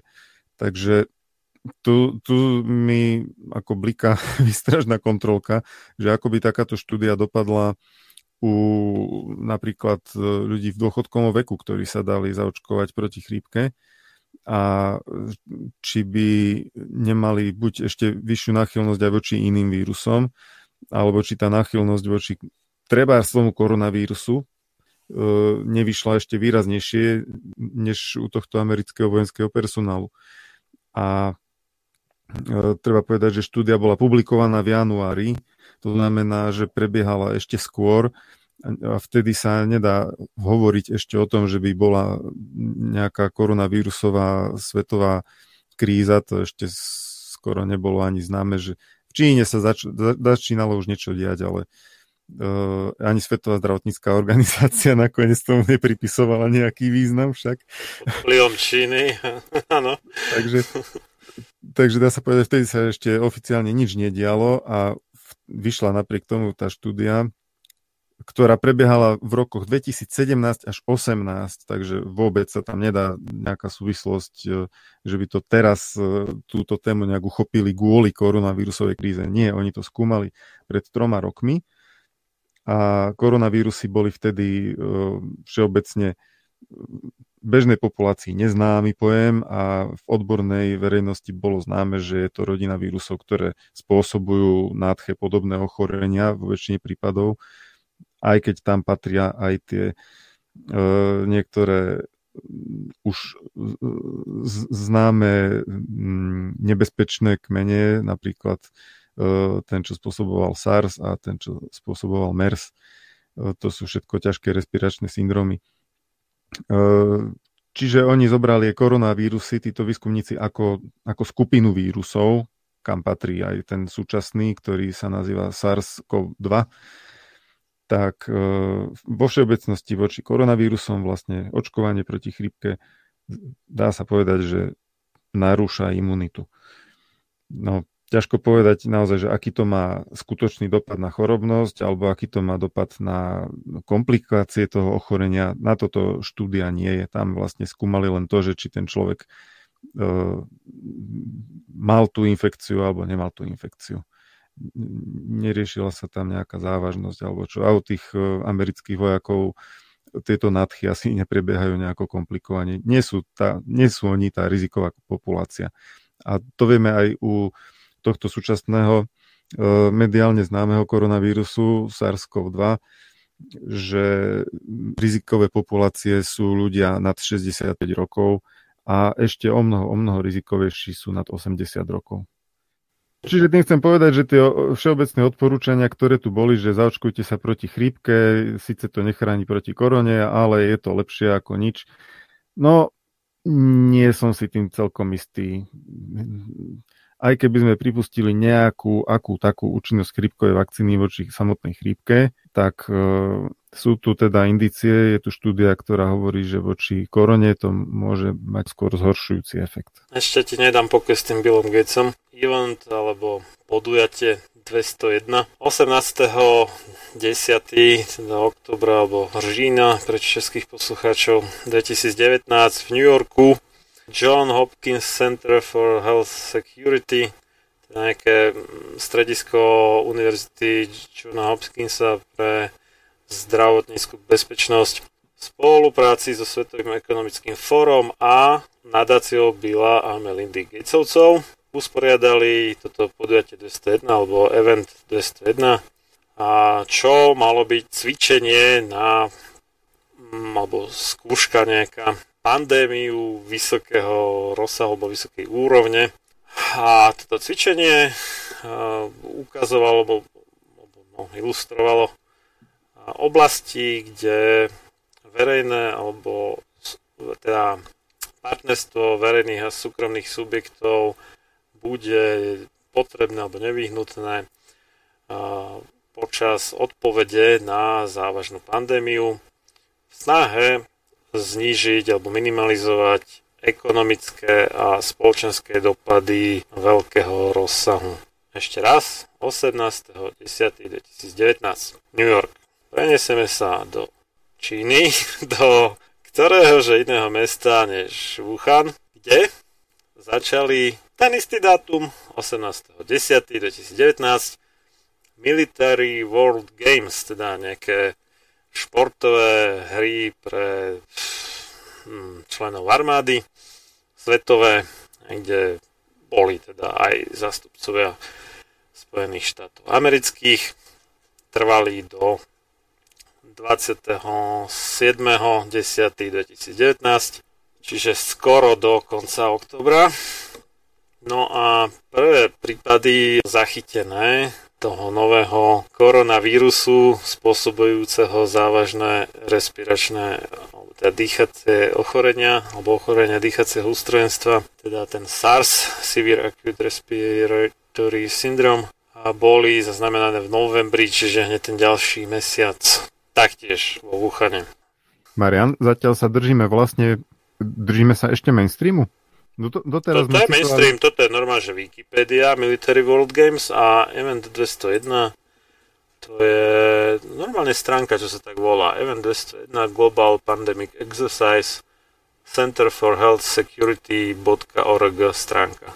Vieš, aby, aby, aby sme poslucháčom aby sme vedeli dokladovať zdroj tých informácií, aby bolo jasné, že, že kde začínajú a kde končia nejaké konšpiračné teórie, lebo dosť z toho, čo, o čom sme sa doteraz bavili, už ako dosť pripomína nejakú divokú konšpiračnú teóriu, ale zatiaľ sa stále držíme oficiálnych informácií, tak uh, preto som sa poprosil, že špecifikuj, odkiaľ sú informácie o tomto event uh, uh, 201 a odkiaľ sú informácie o, o tých no, armádnych hrách americko-čínskych.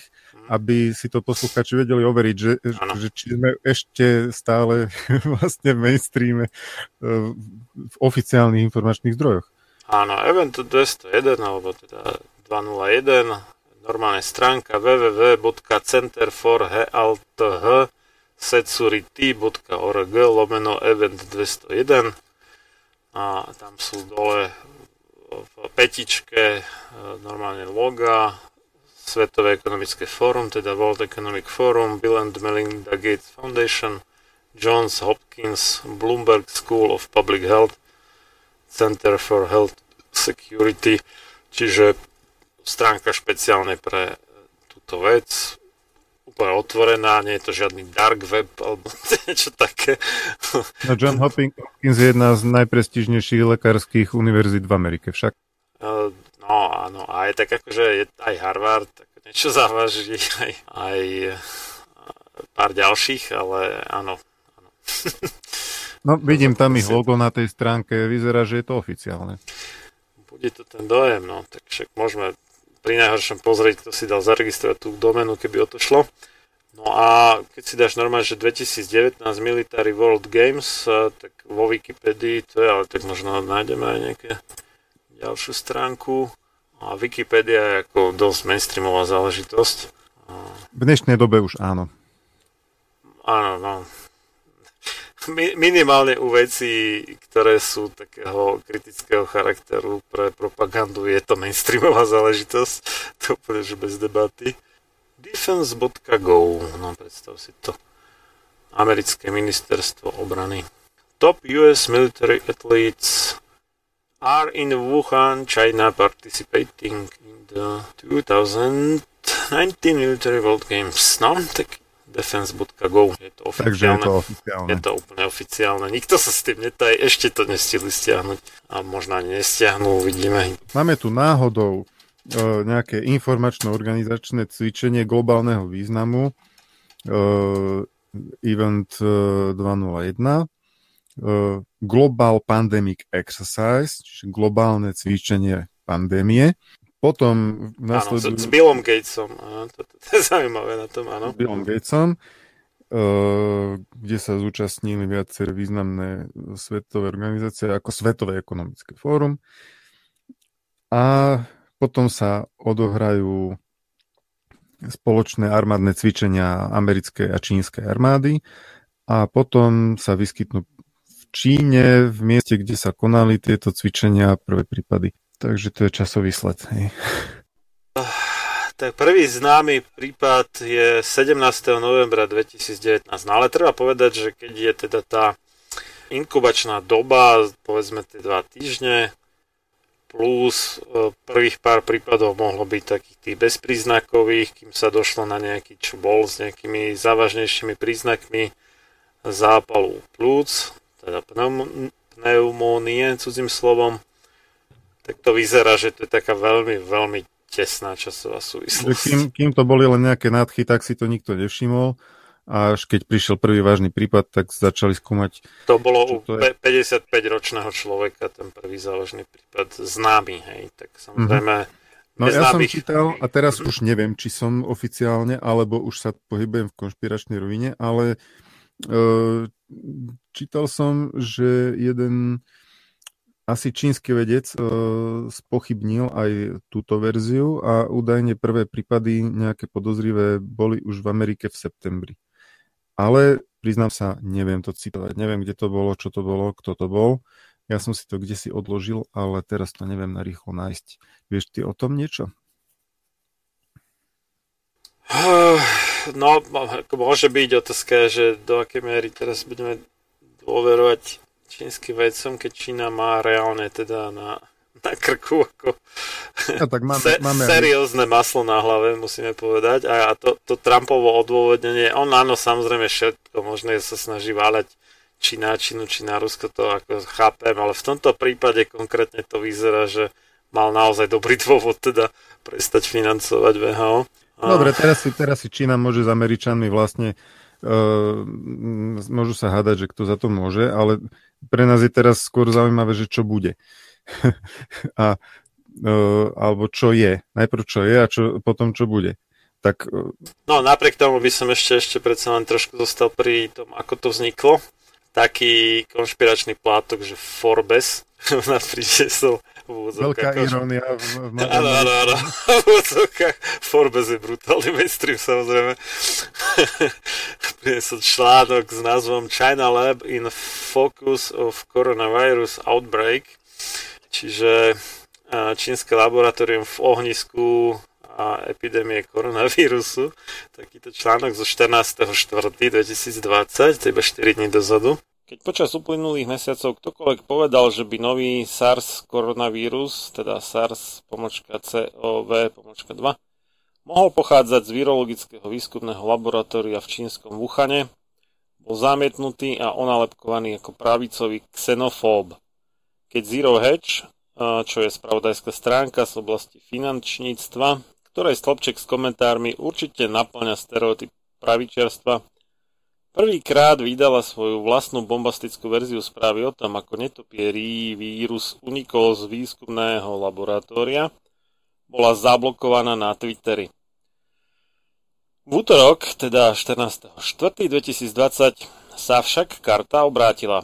Nie je to už viac príbeh zdieľaný fanúšikmi prezidenta Trumpa. Tento deň Joshovi Roginovi, o ktorom sa hovorí, že je napojený na ministerstvo zahraničných vecí USA rovnako ako ktorýkoľvek písateľ Slobčekov v denníku Washington Post, ukázali spisy pochádzajúce až z roku 2015, ktoré odhaľujú, aké mala vláda USA obavy z nedodržiavania bezpečnostných štandardov vo Wuhanskom laboratóriu. Vlastne sa obávali, že jedného pekného dňa tieto pokusy vrátane pokusu na netopierých koronavírusoch, môžu uniknúť a stať sa celosvetovou nočnou morou. V najlepšom mysliteľnom prípade môže Roginovo odhalenie nakoniec viesť Čínu k lepšej spolupráci na pátraní po pôvode tohto vírusu. Čím sa vytvorí možnosť pre lepšie lieky na zmiernenie priebehu či dokonca liečbu smrteľnej choroby COVID pomočka 19. Pri najmenšom však pre vládu, ktorá by si rada zachovala tvár a takou čínska vláda je, by skutočnosť, že vláda USA pomohla vybudovať a spolufinancovala dotknuté virologické laboratórium vo Wuhane, mala byť dostatočnou na to, aby Čína sprístupnila tieto údaje vedcom zo Svetovej zdravotníckej organizácie. Po anglicky World Health Organization, teda VHO, skratka dvojité VHO.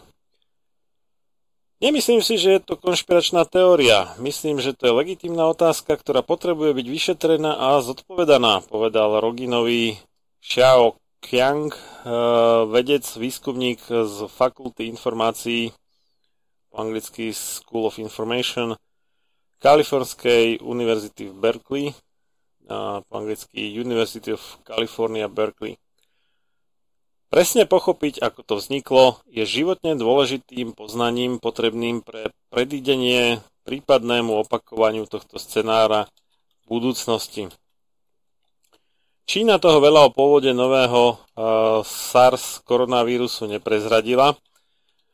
Nie je úplne transparentná, hoci ju tak niektorí poprední činiteľe označujú.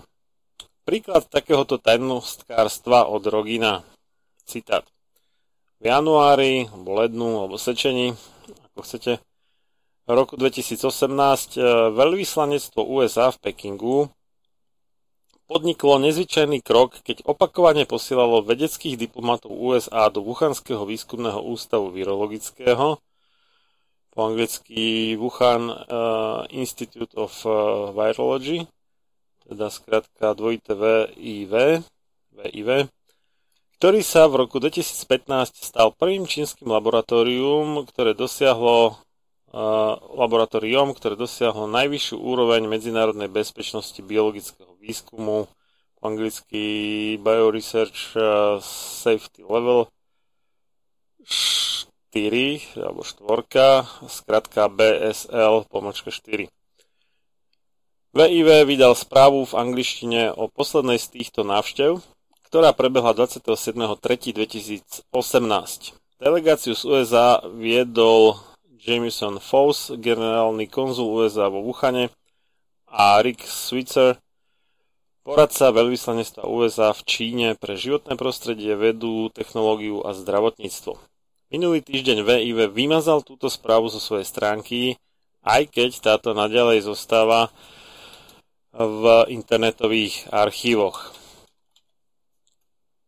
Stojí tiež za zmienku, že pri najmenšom jeden mladý výskumník z tohto laboratória, Huang Yanling, vysokoškolský študent, o ktorom sa povráva, že pacientom nula, bol vymazaný z internetovej stránky tohto laboratória.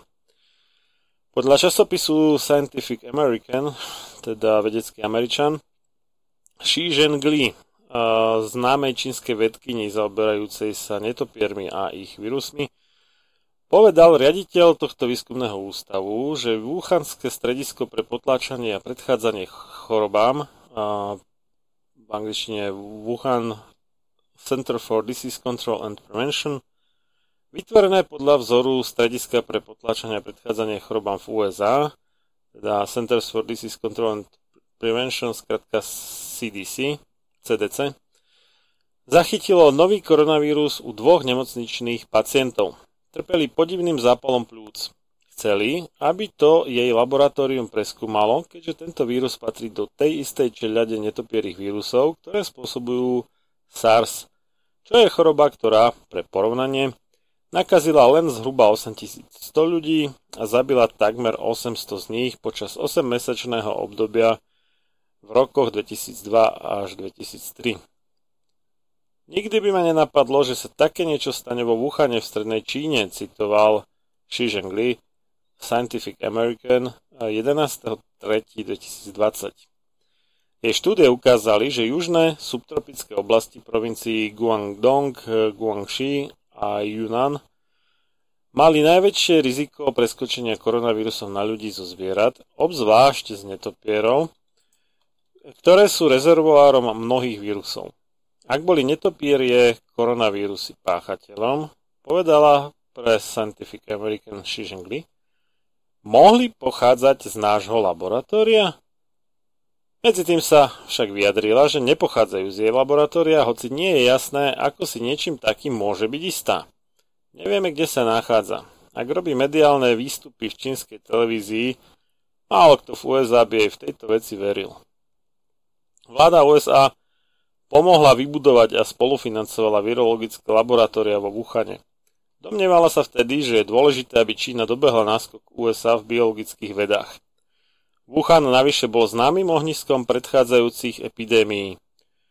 Investovať tam a vzdelávať ich v oblasti medzinárodných bezpečnostných štandardov bola jednoducho preventívna medicína. E, Roginov článok naznačuje, že vládni predstavitelia si boli dobre vedomí, aký výskum prebieha v tomto laboratóriu na netopierých koronavírusoch a mali z toho starosti, že toto laboratórium stále nedodržiavalo najvyššie bezpečnostné štandardy. Rogin píše, že čo predstavitelia USA zistili počas ich návštev, ich vydesilo tak veľmi, že odoslali späť do Washingtonu dve diplomatické správy označené ako citlivé, ale nie utajené. Tieto správy varovali pred nedostatkami vo vedení a bezpečnosti v laboratóriu VIV a navrhovali venovať im viac pozornosti a pomoci. Prvá diplomatická správa, ktorú som obdržal, to ako Rogin, tiež varuje, že práca tohto laboratória na netopierých koronavírusoch a ich e, možnom prenose na človeka predstavuje riziko vzniku novej pandémie podobnej SARS.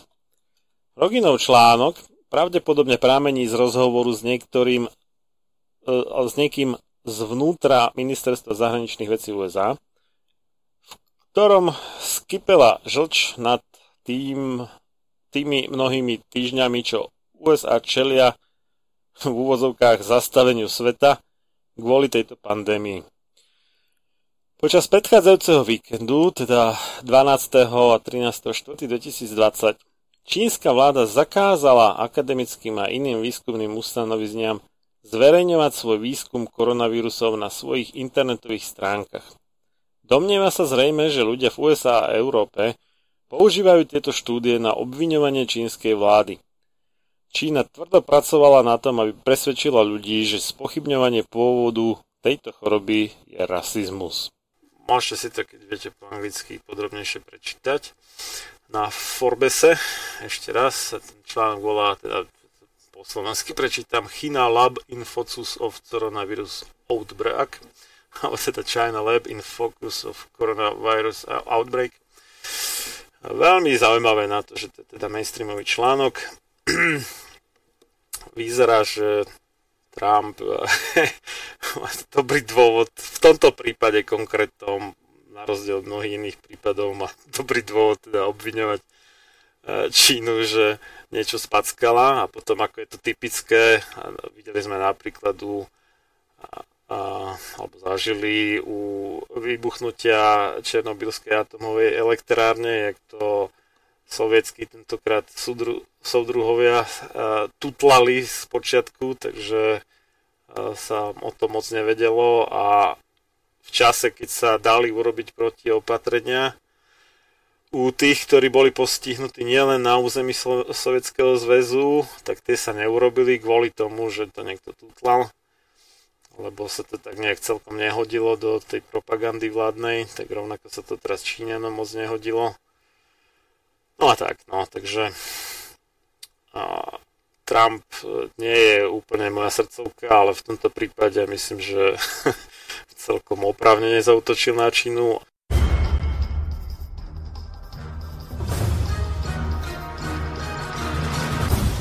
Preto nech neprejde jediný deň bez toho, aby ste vy, Slovania a synovia týchto kmeňov, nevykonali jediný dobrý skutok pre svoj kmeň. Obraňujte jeho právo, vzdelávajte ho a nestaňte sa nikdy služobníkmi jeho cudzích vládcov.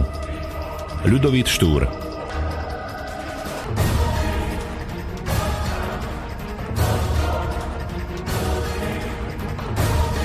Počúvate Slobodný vysielač.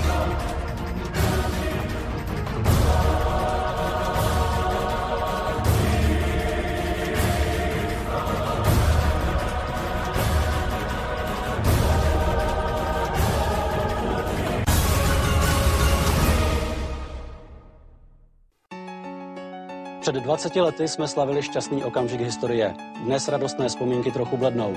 Je to přirozené, ale nezastírejme, že bilance je rozpačitá. Na jedné straně rozkvět mnoha oblastí lidského života, na straně druhé pocit, že zde stále neplatí stejná pravidla pro všechny. Že státní aparát je slabý, nevážený a slouží hlavně vybraným skupinám lidí. Netvrdím, že následující minuty jsou bůh ví jakou analýzou tohoto stavu. Jde jen o určitý nedokonalý úhel pohledu, který vám dávám na zvážení. Na zvážení. Patriot země, která má duši v poutech Preotec Čech by se neskrčil v koutě. Z bohatství všech zbyla jen veřejná soutěž A národní hobby bohužel loupež Jsem patriot země, která má duši v poutech Čech by se neskrčil v koutě. Z bohatství všech zbyla jen veřejná soutěž A národní hobby. Je bohužel loupež V kolekce geniů Vericha Smetany. Hrdinů z legií Co za stát padali Čapů a škody Lidí všech nadání. S úžasnou vizí A různým vzděláním. Ve středu Evropy Kde voda hučí. Zemi, kde ženský vždy budou hezčí. Tam, kde je podletěla ráj Ve státě piva, kde mácha tvořil máj. V kraji, kde ruce byly zlaté. A teď se jim výborně krade. Kde vládne faleš pomale, dochází mládež. Kde největší svině vládou ve vládě. Masaryk se musí obracet v hrobě co zůstalo v téhle té době. Místo světlých zítřků zbyl národ o sodě A veřejné heslo je zloděj na svobodě. Jsem patriot země, která má duši v poutech Preotec Čech by se neskrčil v koutě. Z bohatství všech zbyla jen veřejná soutěž A národní hobby je bohužel loupež Jsem patriot země, která má duši v poutech Preotec Čech by se neskrčil v koutě. Z bohatství všech zbyla jen veřejná soutěž A národní hobby je bohužel loupež Rytíř zakožený, Berdychův gang Twitter a další, co kradou co den. Desítky mafií, tisíce tunelů Milion podvodů a kolik průserů Kalouze Gross, Paroubek Bárta Zprava doleva je to ta samá parta pro vlastní profit, vláda je vláda Doslova pasáci tohoto stáda Nejdražší silnice, korupční skupiny Blanka a Open Card, gripeny Pandory Všechny ty řízení, úplatky postraní Vily a autáky, zaloby v jednání Řekni mi kam se naše země řítí Rozkradlá ze slábla v téhleté síti Chci být za hrdý, i ty to cítíš Ukaž svůj názor, tak ať ho slyší. Jsem patriot země, která má duši v poutech. Preoteče by se neskrčil v koutě. Z bohatství všech zbyla jen veřejná soutěž A národní hobby je bohužel loupež Jsem patriot země, která má duši v poutech. Preoteče by se neskrčil v koutě. Z bohatství všech zbyla jen veřejná soutěž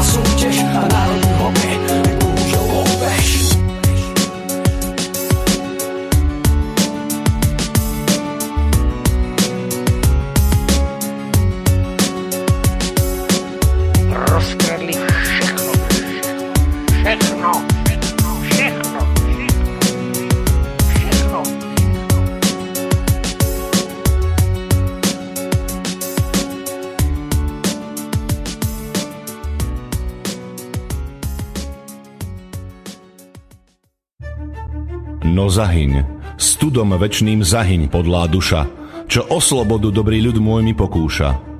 Lež večná meno toho nech ovenčí sláva, kto seba v obeď svetu za svoj národ dáva. A ty morho, hoj morho, detvo môjho rodu, kto kradmou rukou siahne na tvoju slobodu, a čo i tam dušu dáš v tom boji divokom, mor ty len a voľne byť, ako byť otrokom. Samochalúbka. Počúvate Slobodný vysielač.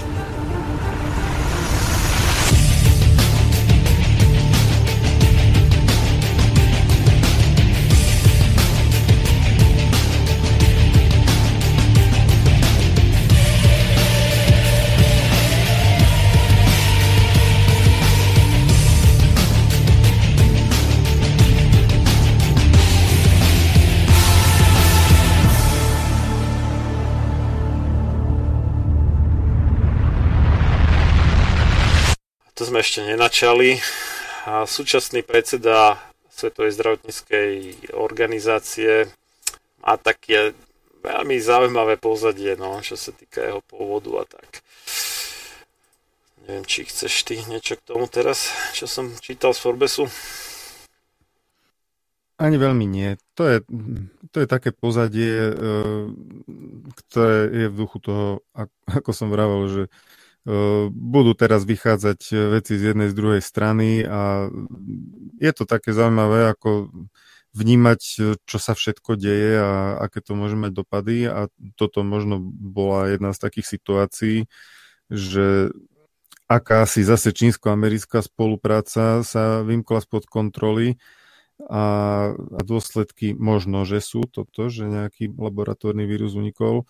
Veď v podstate e, stalo sa virálnym e, video doktorky Pekovej, e, českej odborničky, v oblasti biomedicínskeho výskumu, ktorá, ktorá veľmi zrozumiteľne pomenovala, prečo sa domnieva, že tento typ vírusu nie je prírodný, nejaká prírodná mutácia, pretože mutácie sa odohrávajú v určitých častiach vírusu, ktoré zodpovedajú za syntézu bielkovín tam dochádza k zmenám, ale v, v riadiacom centre toho vírusu sa mutácie väčšinou neodohrávajú a keď sa odohrajú, tak e, spôsobia, že ten vírus e, zanikne, nie je schopný prežitia alebo teda šírenia.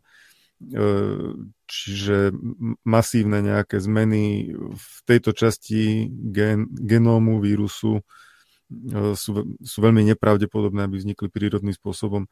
Takže je otvorený veľa možností, či, či ten vírus e, má čínsky pôvod, alebo e, im ho tam niekto vedome alebo nevedome dodal, alebo čo sa tam stalo. To môžeme... Ale ne, ono je to takéto, ako žiadna brachu, bracha na mne, no tak a, a my si to tam nejak založili, financovali, dohľadali na to, no aj potom teda hlásili, že Číňania až tak dostatočne nedodržiavajú tie bezpečnostné štandardy a kto vie, čo sa môže stať. Už v roku 2018 to teda hlásili. Čiže... No a potom sa niečo stalo a zase ano. je otázka, či sa to stalo náhodou, alebo na, na, na schvál sa to stalo. Je otázka. Za týchto okolností, takže naozaj možností je veľa. A či, či, či už to bola, bolo nedopatrenie alebo na schvál, tak veľmi umne to využili mnohí, ale je veľmi zaujímavé vo svetle toho, že tej časovej následnosti Event 201 v ten istý deň začínali tie a, športové armádne dni. Armádne hej, športové hry, teda celosvetové a krátko na to plus minus e, v zmysle inkubačnej doby, tej zhruba dvojtyždennej, výnimočne aj trošku dlhšej. A sa objavil prvý prípad známy alebo potvrdený a toho, tohto koronavírusu vo Wuhane všetko na tom istom mieste. Zároveň teda ten laba, ktorý za, založili amici a financovali aj dohľadali naň aj to CDC wuhanské, ktoré podľa amerického CDC namodelované. Uh, ťažko povedať, kto nesie väčšiu mieru viny teda, ale uh, no, možno to vyhovuje všetkým tým veľkým hráčom zúčastneným. Uh, no ale my sme sa nedostali ešte k e, tomu Tedrosovi. Tedros Adhanom Gebreyesus, neviem presne, ako sa to číta, je to teda etiopčan, vedúci predseda Svetovej zdravotníckej organizácie, narodený v 65. No a v Etiópii, neviem, či vedia poslucháči, alebo väčšia časť z nich, bola občianská vojna. V podstate tam sa na takom etnickom princípe mlátili navzájom niektoré skupiny obyvateľstva. No a v rámci toho teda jedna z nich, taká tá menšinová skupina, sa to volá, teraz tiež neviem, ako sa to presne číta, Tigre alebo Tigre, alebo tak nejak. Tigrejovia a tak mali že front na oslobodenie Tigrejov, alebo niečo také. Tigrays, Tigrays People's Liberation Front, TPLF. No a bola to v zásade aj americkými úradmi vedená ako teroristická organizácia. Dostali sa k moci. V rámci nich teda sa tento Tedros, dnes šéf VHO, stal ministrom zdravotníctva. Vtedy úzko spolupracoval s nadáciou Billa Melindy Gatesovcov na presadzovaní e, tej kontroly porodnosti, čiže ešte také tie tzv. služby reprodukčného zdravia, rozumej umelá nejaká antikoncepcia, alebo teda hormonálna, inekčná, alebo nejaká iná. A tam sa väčšinou preferujú tie inekčné verzie, lebo tie majú dlhšie trvanie z pravidla a všelijaké tieto ďalšie veci na kontrolu porodnosti, ktoré ale boli smerované nerovným dielom medzi rôzne časti toho etiópi, etiópskeho publika, alebo ak tam nazvať obyvateľstva. A na tých Tigrejov teda až tak nie, z ktorých pochádza Tedros. Na iných viacej. No, potom sa stal ministrom zahraničných vecí, myslím. Uh, to je nejaké také údaje o tom, ako presadzoval rôzne tie antikoncepčné prípravky, ktoré sú také vysoko sporné, ktoré už v USA alebo v Európe buď zakázali, alebo dostali sa to volá, že black box warning, čiže nejaké varovanie v čiernom obdlžníku. Prepač, práve som si uvedomil, že okrem očkovania majú vlastne mm, uh, Tedros a Bill Gates uh, ďalšiu vec spoločnú tiež nemajú radi, keď je veľa ľudí. áno, áno, áno, áno. áno. No, v tomto zmysle to vyzerá, že tam sa dialo, diali všelijaké teda špinavosti v rámci Etiópie. A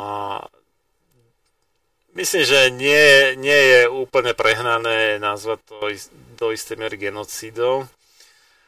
No a kým bol teda minister, ministrom zdravotníctva, teda v Etiópii, tak uh, zatlkal niekoľko v epidémii cholery, ktorú premedoval veľmi šikovne na akutnú hnačku z vody alebo nejakého po, z pitnej vody alebo nejak tak. To mi pripomína uh, príbalové letáky uh, k vakcínám, kde tiež nejaké nežiaduce účinky sú pomenované takýmto všeobecným pojmom, ktorý... No, sy- syndrom pripomínajúci osýpky. Áno. Vakcíny proti osýpkam, ktorá spôsobuje reálne osýpky u časti očkovaných. Ale nenazve sa to osýpky, ale ako syndrom pripomínajúci osýpky. Alebo výraž, výražkovitý horúčkový syndrom. Ešte lepšie. Šikovný bol, no tak kto vie, odkiaľ bral know-how. Zdá sa, že od tých skúsených ľudí. Uh, tak. Zjavne je veľmi flexibilný a um, učí sa od šikovných. Mm, kritizovala ho aj teda organizácia nejaký, že uh, genos, Genocide Watch, teda nejaký dohľad nad genocidami, alebo ak to nazvať, alebo strážcovia aby neboli genocídy.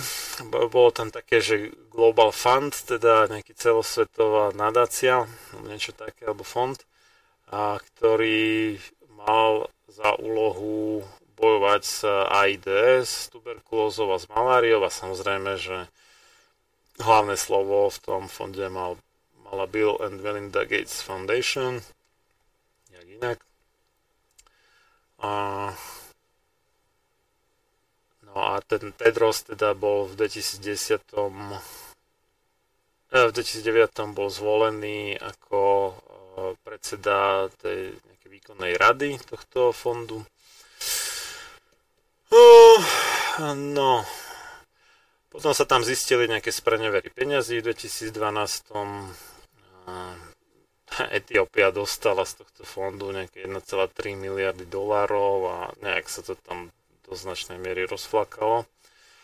Vraj mali vybudovať nejaké nemocnice, za tie peniaze vo výkazoch bolo všetko možné, ale realita bola taká, že 77% týchto nemocníc alebo zdravotníckých stredisk ne, nemalo pitnú vodu, 32% e, nemalo záchody, alebo teda sociálne zariadenia, sanitary facility sa tu píše.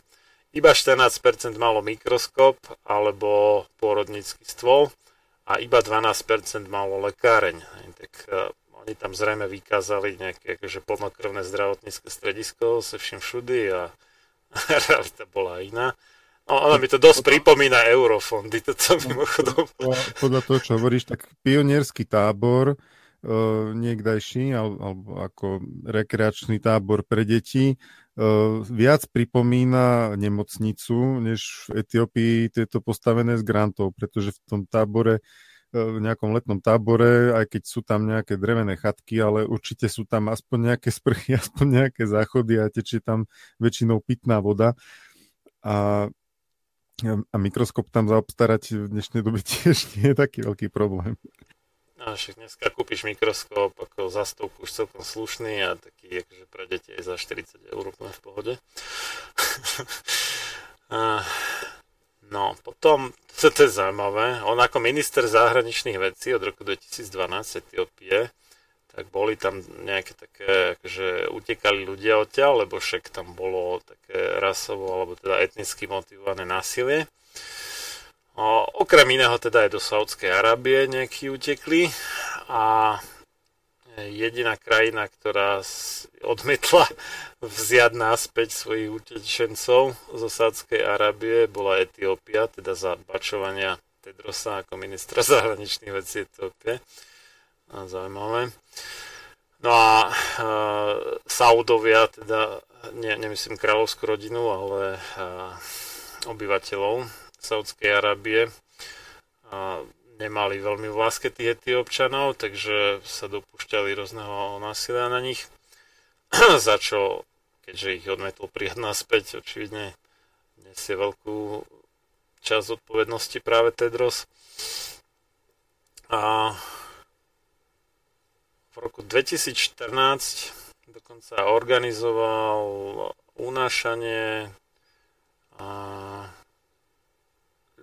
extradíciu, teda e, vydanie z cudzieho štátu a nejaké ohováranie, obviňovanie falošné a tak ďalej niektorých vodcov opozície etiópskej, ktorí sa z pochopiteľných dôvodov zdržiavali v zahraničí, lebo doma im hrozili vážne problémy a respektíve bol ohrozený ich život.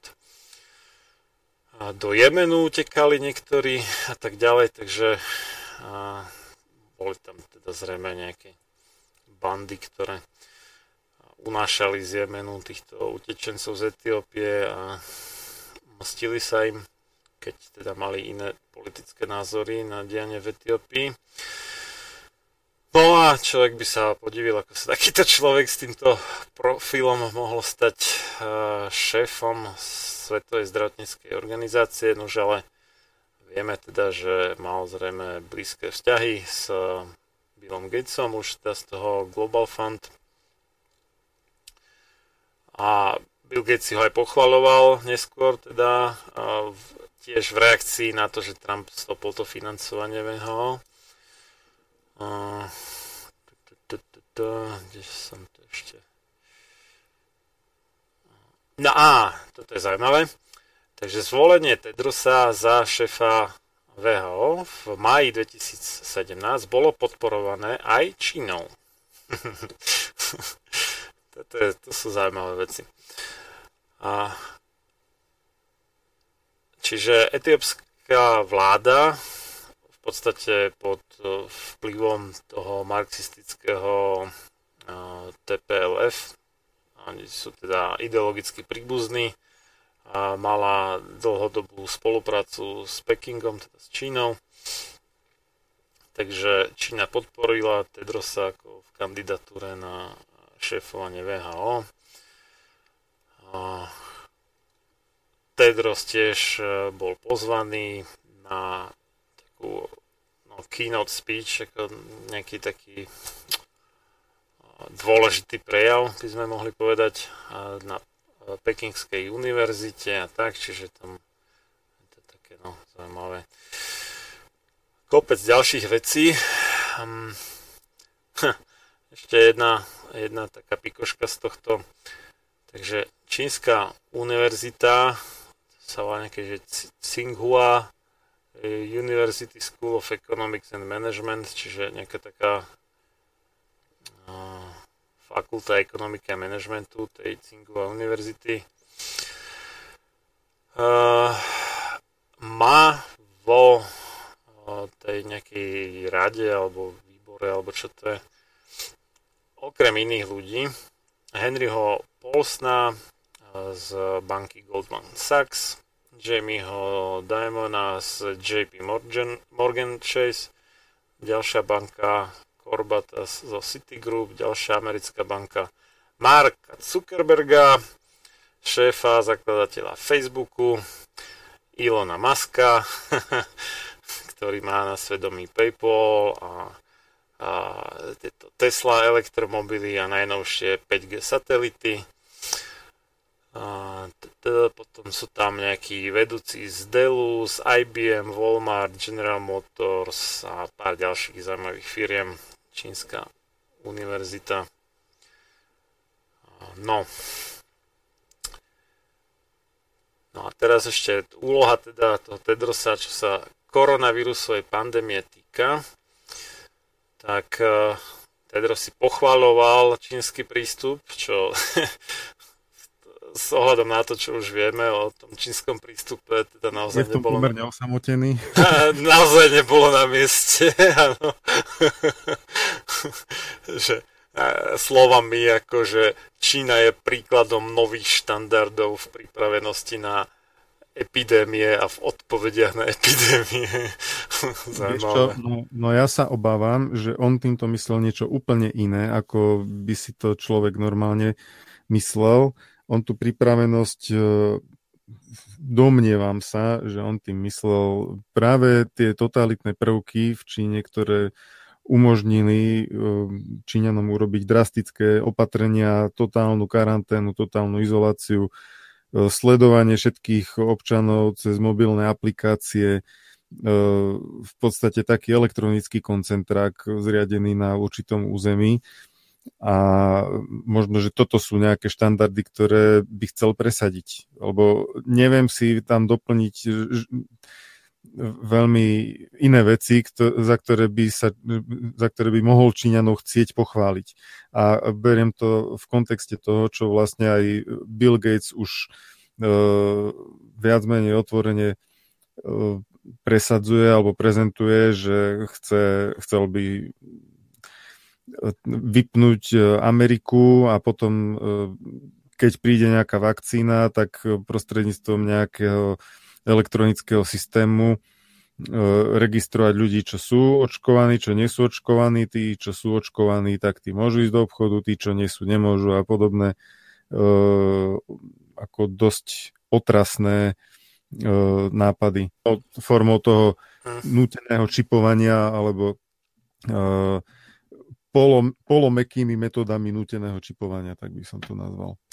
Treba dodať, že tí Číňania to mali naozaj drastické v tom Wuhane, že mali mobilnú aplikáciu, ktorá im tam farebnými kódmi ukazovala, že čo, čo jak.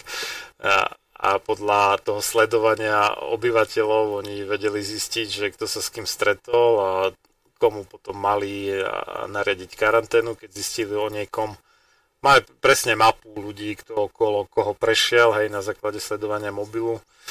A, a mali potom také, že zelené, žlté, červené.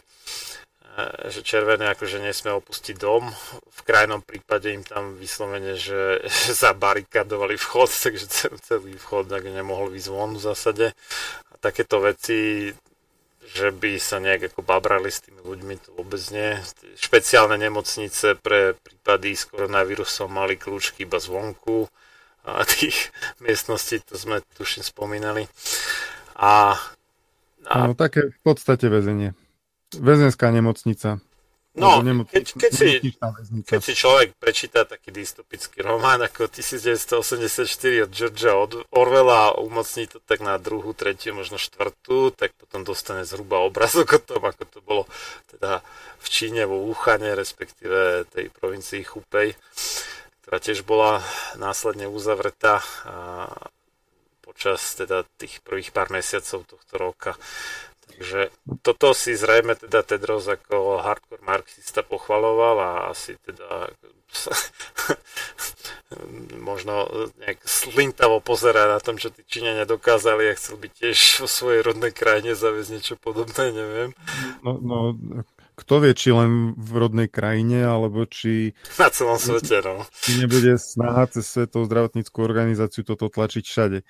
Uh, ja by som ešte, a myslím, že toto by patrilo na začiatok relácie, uh, chcel zhrnúť nejaké fakty ohľadom korony, ktoré stále nie sú nejako dobre známe, uh, pretože v tých médiách sa občas objaví nejaká čiastková informácia, ale tak, také celkové zhrnutie málo kedy. Uh, vlastne motorom pre, pre rôzne tieto naše opatrenia Eh, ako protipandemické alebo protiepidemické, eh, bol strach z vysokej smrtnosti ochorenia, čiže pomeru medzi umrtiami a nakazeniami.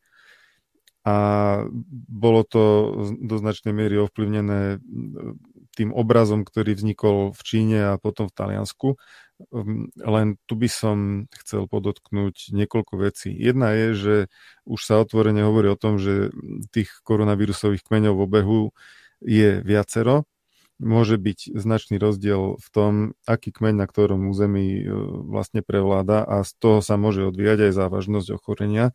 Ďalšia vec je, že je tu možná úloha genetiky. Sú informácie o tom, že ten vírus e, je o mnoho závažnejší pre e, ľudí azijského e, pôvodu. A ďalšia vec je, že sa doteraz nebralo veľmi do úvahy, ale už sa to začína lámať, e, spôsob vlastne zisťovania tej smrtnosti a vôbec zisťovania prípadov ochorenia. Tam si treba povedať, že Dostupnosť a kvalita testov, tá zo začiatku bola dosť zlá.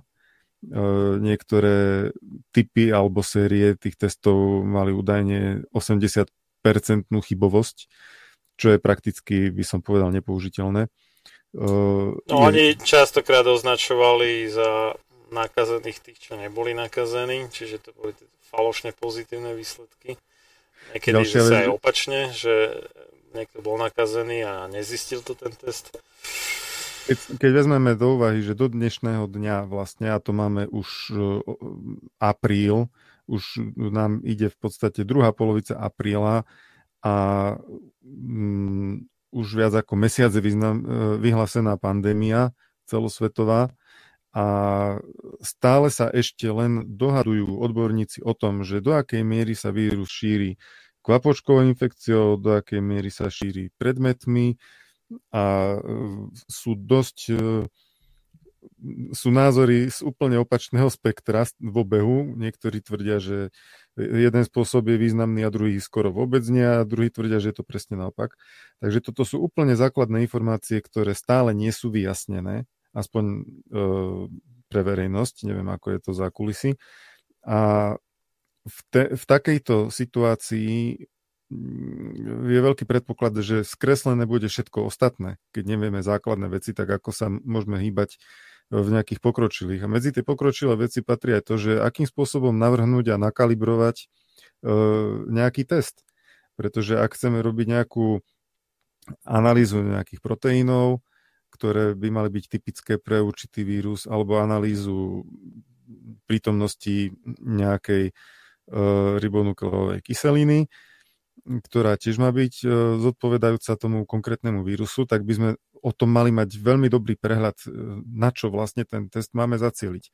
Ale ja som si nie celkom istý, či, či naozaj všetky testy sú dobre zacielené. Do akej miery to vlastne môže podchytávať konkrétny kmeň vírusu, konkrétne teda SARS-CoV-2, čo ak tie testy zachytávajú o mnoho širšiu škálu koronavírusov, než sa pôvodne alebo než by sme od tých testov očakávali, to je jedna možnosť. Druhá možnosť, že môžu byť tie testy naopak málo citlivé, že môžu zaberať len určitú veľmi úzkú skupinu tých vírusov a, a bolo by potrebné, aby aby podchytili aj e, nejaké mutácie, ktoré už takisto mohli vzniknúť. Takže to, toto považujem za veľký otáznik, do akej miery sa vôbec dá spoliehať na tie testy. Ale to je tá menej závažná téma. E, tá závažnejšia, ktorá takisto e, je málo komunikovaná verejne, je vlastne závažnosť ochorenia. Pretože nehovorí sa o tom, že v rôznych krajinách sa testujú tí ľudia úplne na základe odlišných kritérií. Vieme, ako prebiehalo testovanie na Slovensku za ostatný mesiac, že vlastne e, iba ľudia, ktorí mali nejakú, nejakú, nejaký predpoklad alebo pravdepodobnosť, že prišli do styku s nakazeným, alebo pri, prichádzali z postihnutých oblastí v zahraničí, tak e, tí podstupovali testy. A až teraz sa vlastne začali robiť aj nejaké také plošnejšie testy na ľuďoch, ktorí nemuseli mať priamo analýzu ochorenia. E, a toto dosť e, samozrejme ovplyvňuje výsledok toho testovania, lebo keď si zoberiem ľudí, o ktorých je už pravdepodobné, že sú nakazení a potvrdí sa to u nejakého percenta z nich, to neznamená, že v celkovej populácii je to ochorenie také rozšírené. Keby som zobral tisíc náhodných ľudí, tak tam by mi vyšli úplne, úplne odlišné čísla. A opačný extrém je zase Taliansko, kde údajne e, sa testovali minimálne v tom prvom období, ktoré bolo najviac medializované, e, testovali sa len ľudia, ktorí už boli hospitalizovaní s vážnymi príznakmi. A z toho potom vlastne vyplynula e, vyplynuli úplne ohromujúce čísla o smrtnosti ochorenia, ktoré vychádzalo, že pomaly 10% chorých umiera, ale keď si to vezmeme z tohto pohľadu, že išlo o povedzme, že 10%, tie percentá sa lišili podľa obdobia, podľa iných vecí, ale tá veľká smrtnosť, keď nám vyjde u ľudí, ktorí už sú hospitalizovaní s vážnym ochorením, tak je to úplne iné, ako keby sme to brali, že zomrie 10% nakazených. Tam sa môžeme hýbať v stonásobne alebo tisícnásobne iných sférach. A o tomto sme s Marianom vlastne hovorili aj v predošlej relácii, že tie čísla sú absolútne nespolahlivé. A teraz e, tento týždeň som čítal článok, ktorý, ktorý napísal, kde ho mám, uh, kým ho, aha, sampling bias, explaining wide variations in COVID-19 case fatality rates. Uh, Dan Ward uh, si zobral štatistiky z rôznych krajín a porovnával spôsob testovania v tých krajinách a robil to z hľadiska hypotézy, že či je teda uh, z týchto údajov zrejme, že vlastne spôsob, e, akým pristupujú tie krajiny k tým testom, je hlavný dôvod, prečo sa tak líši tá smrtnosť. A vyšlo mu to veľmi jednoznačne, že, e, že je to tak. Že vlastne závisí len od... No, tam je, tam je jedna vec, je to testovanie. A druhá vec je, že ako vykazuješ e, príčiny umrtia. a v tomto je to Taliansko tiež také zaujímavé. Áno, že Aspoň tak som, e, také mám ja informácie, že keď niekto zomrel a mal potvrdený COVID-19, tak padol do kolónky, že umrtie na COVID-19, že sa to ďalej už nejak neskúmalo, či to bola naozaj príčina umrtia. Áno, ono, ono je rozdiel, že iná. umrieť s koronavírusom a umrieť na koronavírus. To nie je jedno a to isté, pretože a... u drvej väčšiny ľudí ten koronavírus nespôsobuje nejaké väčšie problémy.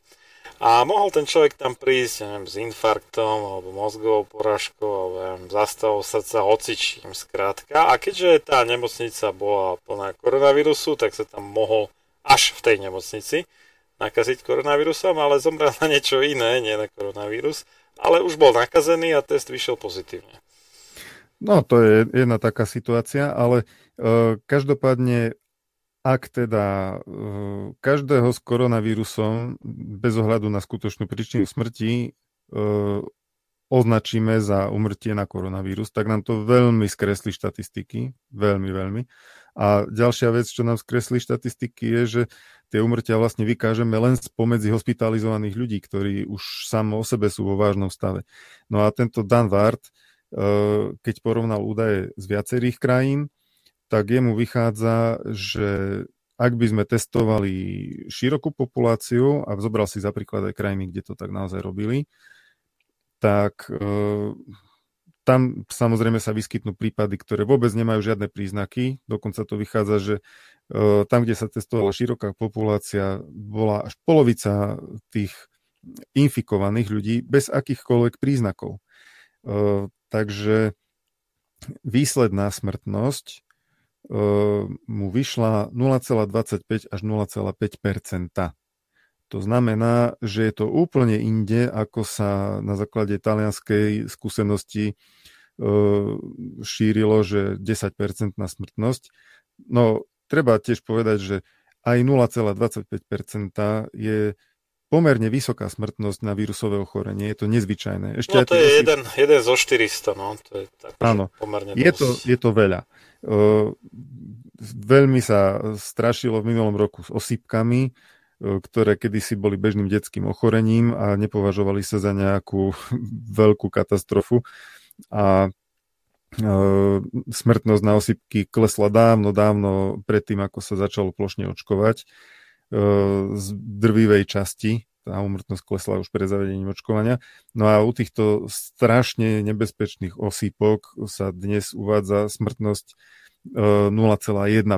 A, a to už je veľmi skreslená štatistika, ktorá zodpoveda skôr rozvojovým krajinám, kde tie podvyživené deti e, dostanú osypky a jedno promile z nich aj zomrie na tie osypky, lebo e, sú podvyživené a majú nedostatočnú funkciu imunitného systému napríklad. No a každopádne tak tie strašné osypky, ktoré minulý rok médiá tak e, veľmi propagovali, u tých sa uvádza tá smrtnosť 0,1%.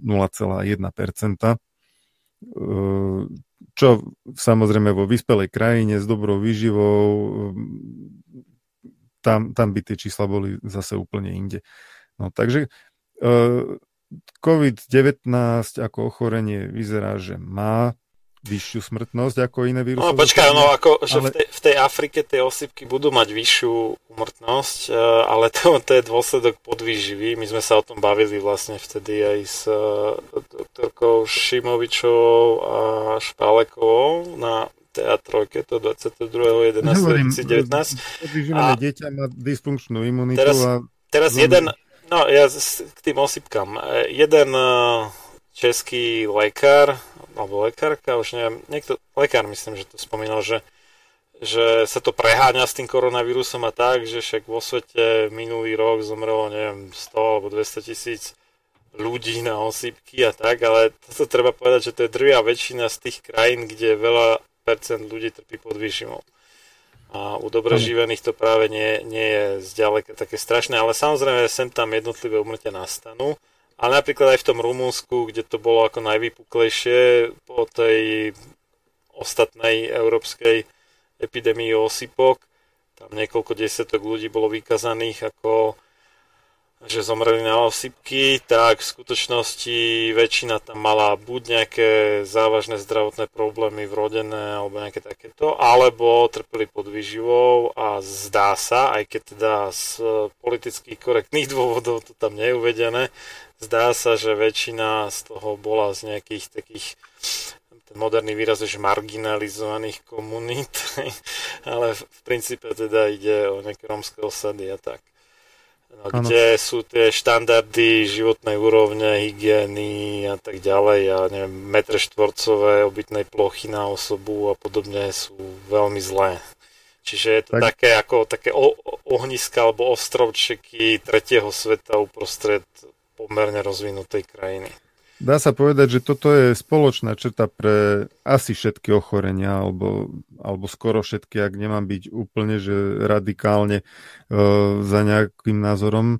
Uh, ale povedzme, že drvivá väčšina ochorení sa takto správa a pri COVID-19 uh, tomu nasvedčujú dokonca aj tie údaje priamo z Talianska, kde už si spravili nejaké štatistiky o, o tých umrtiach e, a naozaj z toho vychádza, že veľmi rizikoví sú ľudia od 70 rokov, ešte viacej od 80 rokov, pričom ale e, spomedzi úmrtí viac než 99%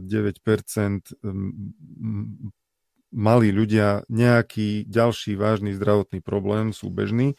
99,2%. Skoro všetci. A ešte je otázka, že či to 0,8% tiež nemalo, akurát o tom nevedeli ešte. No. To je možné a to išlo o uh, buď uh, srdcovo ochorenia. No, vysoký krvný tlak, cukrovka a takéto veci. Cukrovka, to bolo ďalšie uh, závažné. A pritom ešte aj spomedzi tejto rizikovej štatistiky uh, štvrtina tých, menej než štvrtina zomrelých malo jedno takéto sprievodné vážne ochorenie, viacej než štvrtina malo aspoň dve a e, takmer polovica mala tri e, sprie, takéto vážne sprievodné ochorenia z tých, čo zomreli na COVID-19 v Taliansku. E, to neznamená, že ideme teraz podceňovať ochorenie, ale e, e, ide nám o to, aby sme ho zasadili do správneho kontextu, aby sme chápali, čo je skutočné riziko a koho sa týka, e, že prakticky umrtie na COVID-19 e, takmer všetci, e, ktorí zomreli na COVID-19 alebo zomreli s prebiehajúcim COVID-19, ak máme byť úplne presní, lebo nevieme, či zomreli práve na tú infekciu alebo zomreli na zhoršenie toho niektorého zdravotného problému, ktorý mali. Takže tá, treba takto vnímať aj tie údaje o, o tej smrtnosti, že sú, sú skupiny obyvateľstva, to sú hlavne mladí a zdraví ľudia, ktorí, pre ktorých toto ochorenie môže väčšinou asi prebiehať ako buď nachladnutie alebo chrípka a nie je pre nich nejako zásadne nebezpečné, ale úplne iná situácia je u starších ľudí. Na 60 rokov začína byť taká, taký prvý výrazný nárast vážnych priebehov alebo umrtí a 70 a potom 80 a viacej. To sú najrizikovejšie populácie. A tomu by sa mali vlastne podľa mňa prispôsobiť aj tie opatrenia, ktoré sa robia. Že deti v školskom veku je výrazne menej výrazne menší zmysel má nejak izolovať alebo chrániť nejaké školské populácie alebo mladých ľudí, ak by sme dokázali zacieliť nejaké opatrenia na tých starších, ktorí, ak by sme ich vedeli účinnejšie ochrániť. Takže to je, to je vec tej závažnosti koronavírusovej epidémie. A potom sú tu ďalšie veci, ktoré tiež by sme mali spomenúť a to je liečba. Čo ty na to? Skôr, než ešte prejdeš k liečbe, tak uh, prečítam ti názov jedného článku a povedz mi potom, že z ktorého roku to je a ktorej choroby sa to týka. Takže Mi- Milano, Milano, jednotky intenzívnej starostlivosti kolabujú kvôli, potom je tam ten názov choroby, 48 vážne chorých pacientov uh, bolo odložených, akože neprijatých do nemocnice, lebo lebo. Aj, tak to je, že, že ktorý rok a ktorá choroba. Hej. Väčšina ľudí by si asi myslela, že 2020 je koronavírus, ale nie. Môžem typnúť na prasaciu chrípku 2090? Nie, nie, nie, nie. Obyčajná sezóna chrípka a 2018, pred dvomi rokmi. Kolabovali v Miláne, teda práve v tej najpostihnutejšej oblasti Talianska jednotky intenzívnej starostlivosti kvôli bežnej sezónnej chrípke. Takže, no tá... toto ukazuje na to, že nie je to iba o tom, že vírus je nejak nebezpečný, ale ide aj o to, ako je nastavené alebo ako je vybavené zdravotníctvo tej ktorej krajiny a ukazuje sa, že teda tí Taliani na tom boli a sú veľmi zlé, keď aj blbá bežná sezónna chrípka. Pred dvomi rokmi nebola reč o nejakých tragických prípadoch, nemal si každú chvíľu v televíznych novinách, že stovky ľudí zomreli na bežnú sezónnu chrípku, nie, tak. No ale, hm, ako vidíš, kolabovalo to talianské zdravotníctvo už pred dvomi rokmi, akurát to tak nejak sa nedostalo do svetových správ. No to tu vidíme, že aký veľký rozdiel je v tom, že ako, ako nám médiá vlastne interpretujú našu skutočnosť, ktorá sa okolo nás odohráva. Pred dvoma rokmi takmer nikto netušil, že v nejakom Taliansku kolabuje zdravotníctvo kvôli chrípke. Hej. Dneska alebo v súčasnosti neprešiel, hádam, deň, kedy by neboli tragické správy z Talianska, ako kolabujú kvôli koronavírusu. Áno, zábery na množstvo poukladaných rakiev na Zemi, ktoré pochádzajú z roku 2013. No a tak ďalej, hej, áno. A dokonca mám také podozrenie, že Taliani samotní, alebo aspoň niektorí verejne e, výkonne mocní Taliani, tú situáciu ešte akoby potrebovali nejak e, zdramatizovať. Napríklad v médiách e, bol ukazovaný ten konvoj e, nákladných vozidel s rakvami a to je to sa dá nazvať v podstate verejné divadlo, pretože prevoz... To také citové vydieranie v princípe. Prevoz zosnulých sa dá zariadiť logisticky, logicky, medicínsky, a organizačne e, takým spôsobom, že, že prebehne normálne a nemusí sa z toho robiť divadlo, že sa po meste vozia nákladiaky s mŕtvými. Pričom tam som počul, že, e, že to bol vlastne dôsledok nejakého opatrenia, že e, fungovala, fungovalo len jedno krematórium, kam bol No tam, tam je ten vtip, že Taliani nemajú veľmi vo zvyku spalovať svojich mŕtvych, obvykle teda pochovávajú do zeme a nejak tak sa buď nariadilo, alebo z dôvodu strachu z toho, že by sa niekto mohol nakaziť na pohrebe od toho mŕtvého. Čo je extrémne nízka pravdepodobnosť, lebo ten už nedýcha, takže už nejak veľmi nešíri tie vírusy do okolia, ale tak no, nech. Tak zrazu bol oveľa, oveľa väčší dopyt po službách krematórií, takže to miestne krematórium v tom ktorom meste postihnutom nestíhalo. Čiže opäť to bolo také, že tie dostupné služby boli dimenzované na úplne iný dopyt, oveľa menší, a potom to nestialo, takže ich museli prevážať do krematórií vzdialenejších, ktoré neboli až tak zahltené. No. No a ďalšia vec, a to sa týka vlastne toho talianského nezvládania. Ja akože Uh, nie je teraz môjim cieľom nejak kritizovať talianských zdravotníkov. Ide, ide o ten systém, kde údajne pracuje 2 až 3 krát menej zdravotných pracovníkov na nejaký počet obyvateľov v Taliansku, než v iných európskych krajinách je bežné. Takže no, doktorka to... Eleková citovala nejakú štatistiku v predchádzajúcej, teda nie tej úplne pred, ale dozadu pár relácií sám sebe lekárom, kde v Taliansku je v prepočte, teraz neviem na koľko, či na 100 tisíc, či na milión obyvateľov, alebo ak to je, e, v nemocniciach, alebo možno menší počet, teraz fakt neviem, a, ale e, v Česku, že je 600 posteli alebo lôžok teda v nemocnici a v Taliansku nejakých 230 alebo 240. Čiže Česko, ktoré takže nevyzerá, že by bolo úplne tým najšpičkovejším zdravotníctvom na svete. Ty si asi tiež prešli svojimi škrtaniami a zefektívňovaniami teda, a inými teda, privatizáciou a efektivizáciou a neviem čím, áno, tak je na tom oveľa, oveľa lepšie než Taliansko. Takže hmm. my, my môžeme mať dojem, že áno, vyspelá demokracia, neviem čo, už boli na tom západe už od roku 1945, my až o 44 rokov neskôr, tak oni tam musia mať oveľa lepšie zdravotníctvo než u nás. Aha, nemusí to tak byť. Povedal by som ešte názor na, na preventívne opatrenia u nás.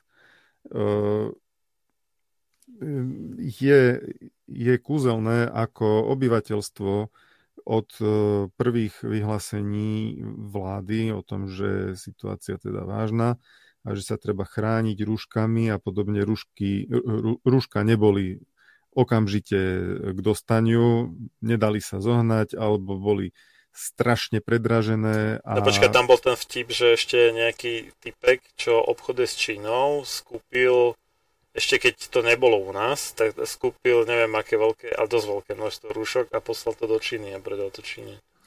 O, dobre, to boli tieto áno, medializované veci. Ja chcem poukázať na to, že vo chvíli, keď tie rúška mali byť k dispozícii obyvateľstvu, a mali byť dostupné a mali sa teda masovo používať, tak neboli reálne dostupné. A e, tu, tu prichádza ten kúzelný moment, že naši ľudia nečakali, že kedy im štát zabezpečí nejaké rúška, e, lebo asi majú s fungovaním štátnych inštitúcií svoje skúsenosti. A a tie, a tie rúška si zabezpečili sami. Ehm, tí, čo vedia šiť, si ich ušili, tí, čo ehm, vedia šiť efektívne, tak ich ušili pre celú rodinu. A jednoducho, toto je obdivuhodné na našom národe, že takto sa dokázal zariadiť. Ale druhá stránka veci je, že asi aj pod vplyvom to, tej mediálnej masáže ehm, to vnímanie toho nebezpečenstva je dosť skreslené. Lebo už v čase, keď to ešte nebolo nejakým vládnym nariadením prikázané, tak bolo vidieť ľudí, ako, e, ako po ulici chodia v rúškach, ako do prírody idú v rúškach. E, potom... Z... Lebo sedí sám v aute, nikto tam nie je a má rúško na ústa. Áno, a ja som sa divil týmto výjavom a a potom to prišlo ako nariadenie a tomu už naozaj nerozumiem, pretože ja sa síce nepasujem do úlohy epidemiológa, ale uh, aj z, z určitých informácií, ktoré sú bežne dostupné, uh, aj keď samozrejme s tou výhradou, že o, o šírení koronavírusu sa stále dohadujú odborníci, ako sa vlastne šíri a, a do akej miery koľko prežíva na povrchoch, koľko prežíva vo vzduchu, tie odhady sa líšia 10 násobne, čo je úplne neskutočné, keď je vyhlásená pandémia, tak už v tej chvíli by malo byť známe, minimálne tento základ by mal byť dávno, dávno známy a s úplnou presnosťou a nie, že... No len tam tie údaje sú, že prežíva to na, neviem, ocelovom povrchu, že až 2 dní, hej, napríklad. Dobre, a potom ale, prišiel ale, niekto, počkaj. kto tvrdil, že 10 dní a potom prišiel ďalší, ne, povedal, že jeden deň. A vo na, vzduchu... na stránke VHO nájdeš 2 dní, ale, e, alebo 3, už neviem, ale vtip je v tom, že za akých podmienok. Že to, to, to je jedna vec, že je tam suchý vzduch, je tam vlhký vzduch, to je veľký teplota, rozdiel. Svetlo. Pečie tam slnko, nepečie tam slnko, zase to je veľký rozdiel, áno, teplota kolíše tam teplota, alebo je tam stabilná teplota, to je tiež veľký rozdiel a tak ďalej. Hej. Čiže a, toto to nie je také, že všade to vždy bude trvať tak dlho. Hej. Keď je to nejaká neviem, kľúčka niekde zvonku, na ktorú bežne praží slnko, tak tam ten vírus prežije veľmi krátko v zásade. Toľko prvá časť e, môjho rozhovoru s Petrom Tuharským, ktorý sme nahrali v sobotu 18.4.2020 a ktorý nakoniec mal až 5 hodín, takže bude odvysielaný na Slobodnom vysielači v troch častiach a ďalšie dve časti v najbližších dňoch. Táto relácia vznikla za podpory dobrovoľných príspevkov našich poslucháčov. I ty sa k ním môžeš pridať. Viac informácií nájdeš na www.slobodnyvysielac.sk Ďakujeme.